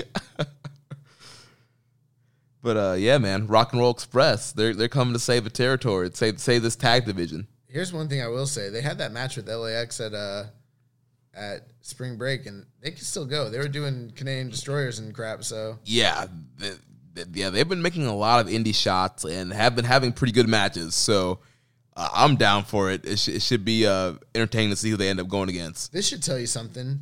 You're talking about New Japan Showdown. That's when is Showdown? That's a California tour that they're doing. Yeah, so it's November 9th and November 11th. But then Fighting Spirit Unleashed are the Northeast shows that are coming up. When's that? That is like two weeks from now. Like the, it's the end of September. I'm like, like when you first started talking about this, like I kind of forgot this all was happening. I'm like, what's happening? What? They're, they're all they're, they're gonna be San Jose. When? What? Like I don't know. I'm like, is this too much? Is this too often coming to the U.S.? I think it is if you're I not think it is. if you're not going to have the right production. Yeah, Because as of right now, we have no idea if these Fighting Spirit Unleashed or these uh, New Japan showdowns. Well, my whole thing is this: what is the point? Um, you know, what's the point? Like, are you in the business of selling out thousand person house shows, or are you in the business of creating content for your streaming service so that you can gain exposure and visibility? Those are two totally different things. If you want to be a local, regional, in, independent, like indie, like you don't have to come to America to do it, dude. You know what I'm saying? Like mm-hmm. you, you can do that in Japan. It's you make more money too. Like I don't understand the costs of doing this. Like if they're gonna come here, if they're gonna come to America, everything has to be tip top, like full in order. Like it had, like you know, I mean, even if I don't know, man. Like you know, it at least needs to be to the same level that the like UK and Australia shows were. Right. At the very least. you know, people, you know, are quick to say, you know, New Japan needs to sever the Ring of Honor relationship. But if they were working with ROH, they would have production. They would have all the stuff to get their stuff looking right. Yeah, you're right. like this would have been all filmed up, and you know the Sinclair broadcasting team would have been on it, and they would have had all the equipment they need, and it'd be looking great. yeah, we be we be watching those uh some of those early like um like California shows and complaining about how the the team they were with like sucked, but like meanwhile the the camera quality was like flawless. It looked Yeah. incredible. Yeah, And, and man, I'm like, man, I wish we had that team on this. yeah. So you know, with the access deal up in flux, I mean, who knows if they'll be able to get any of those, of any access productions for any of these shows. So. well, we'll see. I mean, this stuff's obviously not airing live, Right. I mean, there's been no word of that of yet. and there's so. there's no word of it being on Access either. right. So I don't even know, bro. I don't know if I'm if I'm New Japan. I don't know that I ever come to the states if I'm not partnering with my U.S. television rights distributor to put it on. right. What's the point of coming to the U.S. if I if I if my U.S. television people Can't- can't get it on the air? Right. What's the point of doing it? I don't get it. Doesn't make sense. It doesn't make sense to me. And like, I'm sure there's people who are like in San Jose who are like, no, like, shut up. Like, I want them to come. Hey, I get it. I want them to come here too. But like, I was at that CEO show last year and it's a little different. But I remember thinking, like, what was the point of this? Yeah. Well, that's Kenny. You know. I, I know it's not the same, but I'm just saying, you know, I, I, it's a similar feeling. Yeah. You know what I mean? Like, yeah. it's like, this is kind of pointless. Yeah. So we'll see what happens. But speaking of Fighting Spirit Unleashed, uh, details have been confirmed for the meet and greets that will be happening before the shows in Oh. Lowell, New York, and Philadelphia. Yes. So on September 27th in Lowell at 4 p.m., you will have the opportunity to meet Hiroshi Tanahashi, Sanada, Roppongi 3K, which is Shoyo and Rocky, the Rock and Roll Express, Ricky What? Morton, and Robert Gibson. If you're going to be going to New York September 28th at 4 p.m., you get the opportunity to meet Kota Ibushi, Tomohiro Ishii, Lance Archer, and referee Tiger Hattori. And then on September 29th, last day of the tour in Philadelphia, at 2 p.m., you can meet Evil and Shingo Takagi. It is uh, $25 a ticket per wrestler uh, for tag teams Roppongi 3K and Rock and Roll Express, it's fifty dollars. And You- those you don't get a discount for it being a tag team. Like you would almost think like hopefully like you get like a discount like forty bucks for the tag team. No, you're paying you're paying the full. Tw- it's twenty five per wrestler, or you're gonna pay twenty five per wrestler when it's a tag team. It's the same thing. well, uh, Roppongi 3K, if you, you get all three of them, you get a little bit diff- discount there. Oh, gotcha. Yeah, but uh, you know, Rock and Roll, man, they're top talent, man. You got you got to pay cash for that, man. Bro, believe it or not, like I kind of almost would. Like I love the Rock and Roll Express. Uh, so yeah, so those tickets are available I don't now. know how I don't know how many, how many more like opportunities I would ever have to see them. You know, I don't know. Right. And uh, I know uh, Zach, I believe Zach Porter is going to New York and Philly, I think. So wondering if he's going to hit up any of these meet and greets. Probably not. He ain't no Mark. But yeah, the tickets for those meet and greets are available now. Also, tickets are on sale for the Showdown show in San Jose. Uh, this past week, New Japan has opened up an Instagram for the NJPW shop. You can uh, find out about the NJPW merchandise on Instagram for a limited time only until Wrestle Kingdom 14. The account is at NJPW underscore shop, and it's going to be active until then. And uh, to commemorate the birth of the official merchandise account, they are offering 10% off of all orders from the Tokon Shop online store, which is now in English on NJPW 1972, we had a column from Toa Henare with his uh, Warriors Ray, Way, oh, excuse me, Warriors Road. I was thinking about Loki there, Warriors Way. Warriors Road column that he's been doing on NJPW 1972, kind of talking about all his travels. And like they mentioned, he was over um, Thailand doing uh, Muay Thai. We also have uh, part two of Kota Ibushi's interview up on NJPW1972.com, talking about his legendary pa- plans, leaning more into the double title scenario. And uh, then we had some more news on the access deal. Um, so, like we mentioned last week, uh, Anthem, the parent company of Impact, bought Access TV, who was um, New, Japan's U.S. partner. There have been hundreds of Access employees that were laid off, a lot of key people that brought uh, wrestling to Access. Access used to be uh, HDNet, and um, you know that's the former home of Ring of Honor. Used to be on HDNet, um, and so um, a guy named Adam Swift, who was the uh, former vice president of legal affairs, uh, he grew up a big tra- tape trader of Japanese wrestling. He was one of the key guys to getting New Japan Pro Ra- Wrestling on Access. Um, he's one of the uh, biggest members who lost their job during the, the sale of this. And uh, Andrew Simon, who is the CEO of Access TV Fights, he the one that greenlit the idea for New Japan in the U.S. He was also let go. And it was noted that the last quarter that ended in June marked the eighth straight quarter that New Japan's audience was up 10% or more, double digit increases from the same quarter the previous year. And more notable because at the same time when access coverage fell from 54 million to 50 million homes. And uh, New Japan's current contract with Access expires in January of 2021. And all this comes from um, last week's Wrestling Observer newsletter. Yeah, so that's a lot to take in. So, um, not this January, but next January. Yeah.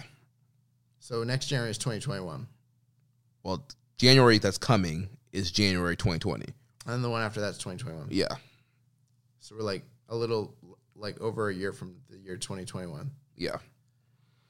What's happening to our lives? no, but um, in all seriousness, so I mean, I don't know, Jeremy. What are your? I have a, I had a lot of thoughts here, and then you read all that stuff, and now I'm just like kind of blanking. Like, what what are your thoughts on this? Because there there've been a lot of speculations, a lot of like, uh, you know, insinuations, and a lot of things that come out over the past week when it comes to this access deal with Anthem, and um, you know, the, the just the different things surrounding it. Right. It- it- It's going to be very interesting. So that they've also um, Impact has announced last week that after Bound for Glory, which is happening October twentieth, Impact will be on Access.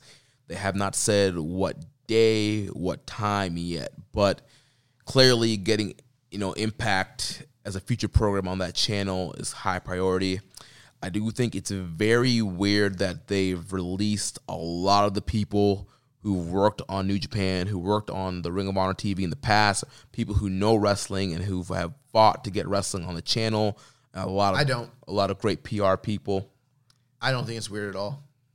I think it's totally to be expected, to be honest with you. Like, um, oftentimes when large media conglomerates make deals like this, they will they come in with a lot of overhead, a lot of costs, a lot of oversights, things like that.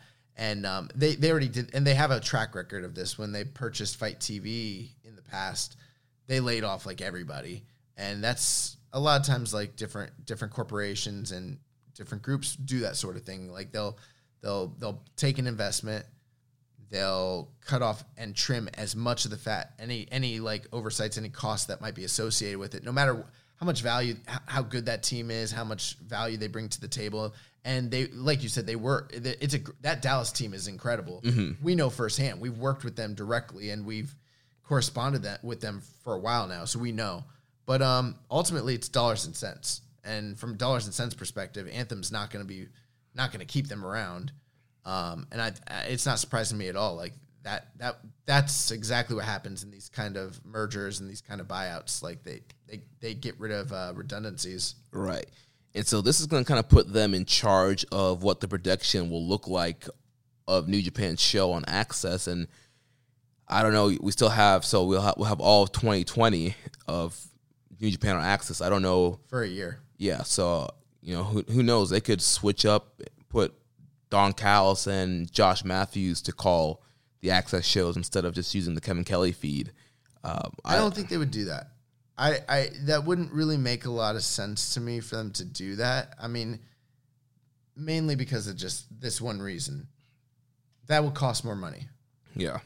They they already have literally they have New Japan doing all the work for them and he it's pre-recorded and so I don't know why they would have them send a copy of the tape that's that has no commentary so that they can pay to have their own guys Do it, yeah. additional that doesn't I, I understood I understand some of the benefits that might be there because you can you could hypothetically you could promote your own product on you know or even whatever you want to do whatever your intentions are but from a money standpoint that doesn't make sense Yeah. And there have also been a lot of rumors of potentially Impact using this as a way to kind of get New Japan to work with them and sever ties with Ring of Honor. Uh, so I, I just don't know if that's going to happen. I know Impact or New Japan is still very sour um, with Impact. What's happened with guys like Okada and Sanada and stuff like that. So I think there's a lot of things to take into consideration when it comes to this sort of thing. Now I'm thinking about it. One thing that's really um, concerning to me, really concerning. I don't know if you heard they they got rid of their HDNet fights or the Access TV fights. yeah, the Friday night fights, yeah, which was one of the the keys of the network, like one of the top things. Bro, I've, I've been watching HDNet for like over a decade, like going all the way back. Like obviously, I'm you're you're familiar with the Ring of Honor. Yeah, I used period. to, dude. I watched Ring of Honor on HDNet every week, dude.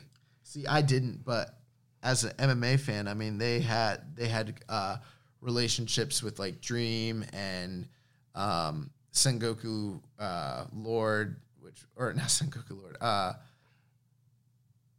Sengoku Raiden Championships, which SRC, yeah, over in Japan, and um, just different, and even uh, hero K1 Heroes and different groups like that back in the day.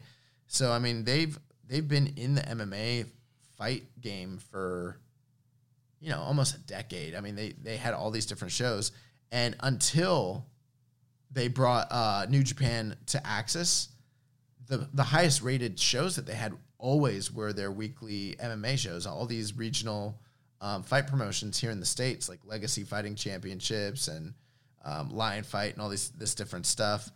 And it doesn't matter how good those numbers are; they got rid of it like that. Right. Um, you know, you mentioned last week that Steve Harvey was somehow involved with raising the capital or being one of the main investors with Anthem to go in on this deal. Yeah. I really wonder if wrestling even is. I know that there's a benefit to this, obviously, because it, it's going to allow them to put their wrestling property, which they're looking to make money off of, ultimately. Right. Right.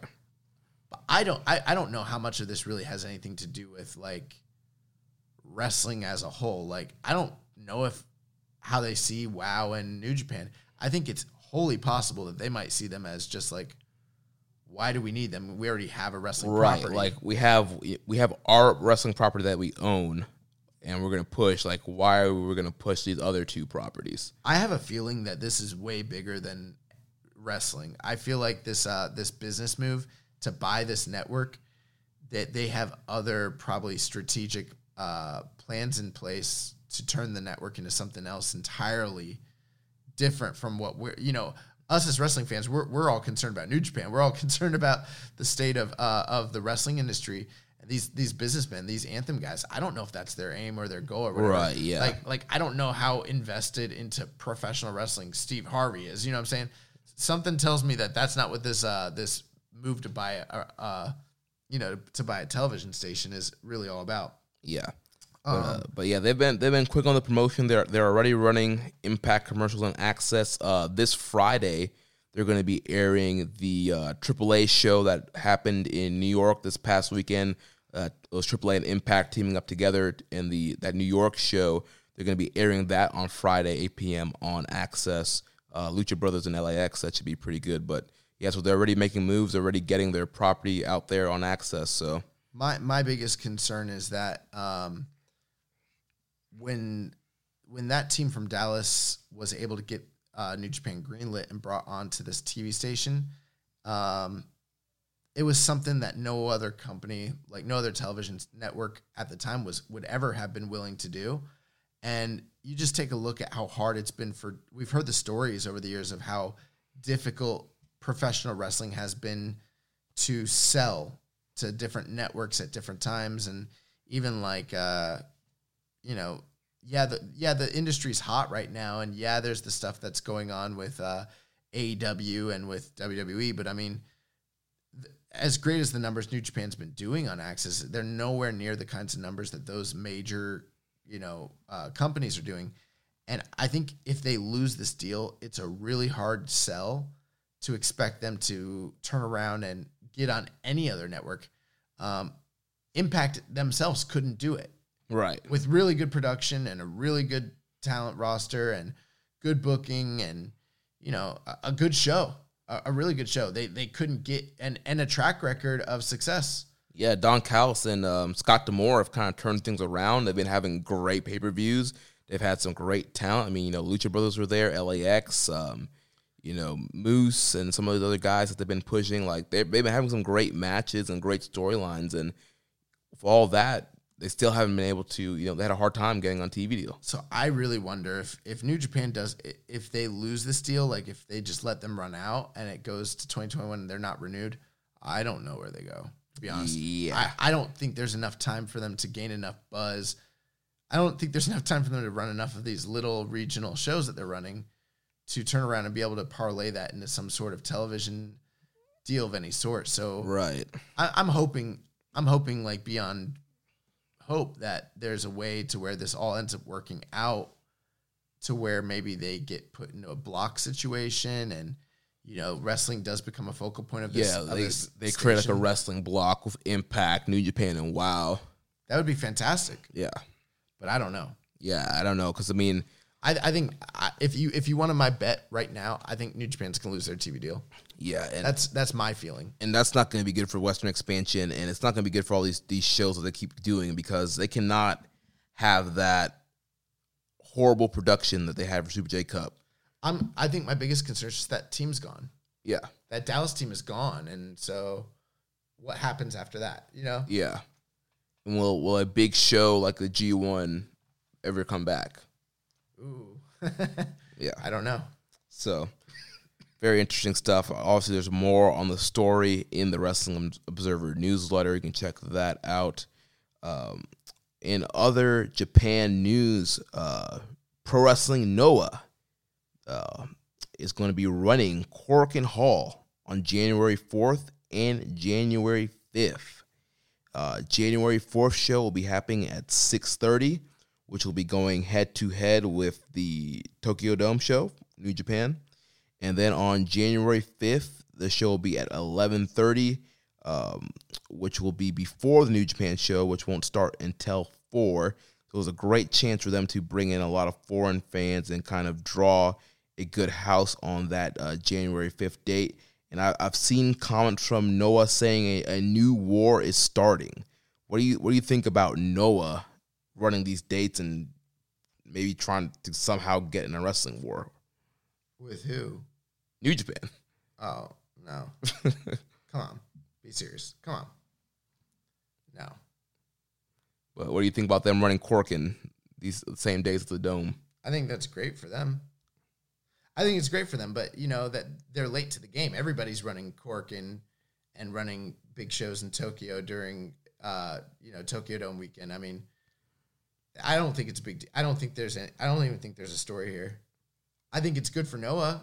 You know, they just had that big. Uh, they they, uh, they just rebranded the Global League. They're calling it what the V one or the W one Victory. Did you see The the, uh, the N one. the N one Victory, right? Yeah. Yeah, that's the whole global league, and uh, so that's their version of the G one, and um, that's you know, and I heard it was really successful, and I, there's good stuff that's going on in Noah, but you know, they almost died. Like, no, it's there's no war. Yeah. I, I thought it was pretty ridiculous when I saw those comments about a, a wrestling war is coming or whatever they said. So that's cool. I mean, that gets people interested and people hyped, and you know, brand loyalty and all that is pretty important. You know, to uh, puroresu. So I mean, that's cool. I, I I like Noah. I like I've always liked Noah, but um, I don't know, a wrestling war. Come on. Yeah. And then uh, last thing here, uh, Genchi Genchi Gen, ah, can't pronounce his first name. Genchichiro Tenryu. Tenryu. yeah, Tenryu. Um, you know, Hall of Famer and you know legend in Japanese wrestling has suffered a loss of motor skills and balance due to a cerebral infraction, uh, which came after the effects of a stroke. Uh, so you know, Tenryu, just a you know a wrestling legend in Japan. Thought I would just mention and that and just kind of keeping him in your uh, thoughts and prayers as uh, he's going through some health issues. Uh, and now it's time for the uh, recommended match of the week. So it's my turn for the recommended match. And since we are on the road to King of Pro Wrestling, I thought I'd go back to one of my favorite King of Pro Wrestling matches. And this comes from King of Pro Wrestling 2017 Tetsuya Naito versus Tomohiro Ishii. Tetsuya Naito defending his uh, G1 briefcase against the Stone Pitbull in what was a hell of a matchup. Uh, 4.75 rated from the Wrestling Observer. Uh, one of the best matches of that year. Uh, you, you all already know how Naito and Ishii get down when they wrestle each other. And uh, overall, just a really great, hard hitting, strong style match that uh, I really enjoyed. So check that out. Hopefully, that kind of gets you ready for King of Pro Wrestling uh, coming up next month. And um, yeah, that's my pick. So uh, next week, we'll be back with a review of Destruction in Kobe. And we will be having on the winner of our G1 Climax Pick'em contest. Reddit user, why did you do that, bro? Will be here at the dojo uh, to watch Destruction in Kobe with us and to come on the podcast and to review the show. So it uh, should be a fun one. Any any comments on that? I'm stoked. Clearly excited. Uh, next week, uh, I didn't, I didn't feel a good natural like place to come in and like like you were doing such a good job. I was just gonna like, let you do it. like, I have full faith in you. Uh, yeah, like I mentioned, yeah, we'll be doing that next week with Why Did You Do That, Bro? Reviewing Destruction in Kobe and covering all the latest news in the world of New Japan Pro Wrestling. Make sure you connect with us on social media on Twitter. I'm at Jeremy L. Donovan. The show is at KI Strong Style.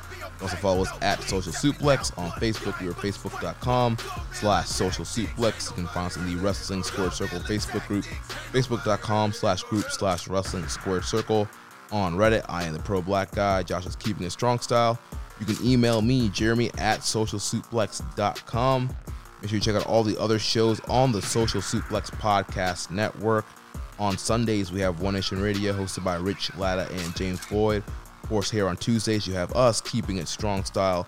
On Wednesdays, you have the Ricky and Clive Wrestling Show from Scotland. Every other Wednesday, you have our podcast dedicated to independent wrestling. Grown men watch this shit. Hosted by Jeremy Tate and Chris Bryan. On uh, Fridays, we have Get in the Ring with Danny and Beast Mike. And on Saturdays, we have All Things Elite with Floyd Johnson Jr., Amy O, and Tiffany. Don't forget to subscribe, leave a rating, and review. We'll catch you next week on Keeping It Strong Style, the ace of podcasts. Thank you for listening to Keeping It Strong Style. We'll see you next time.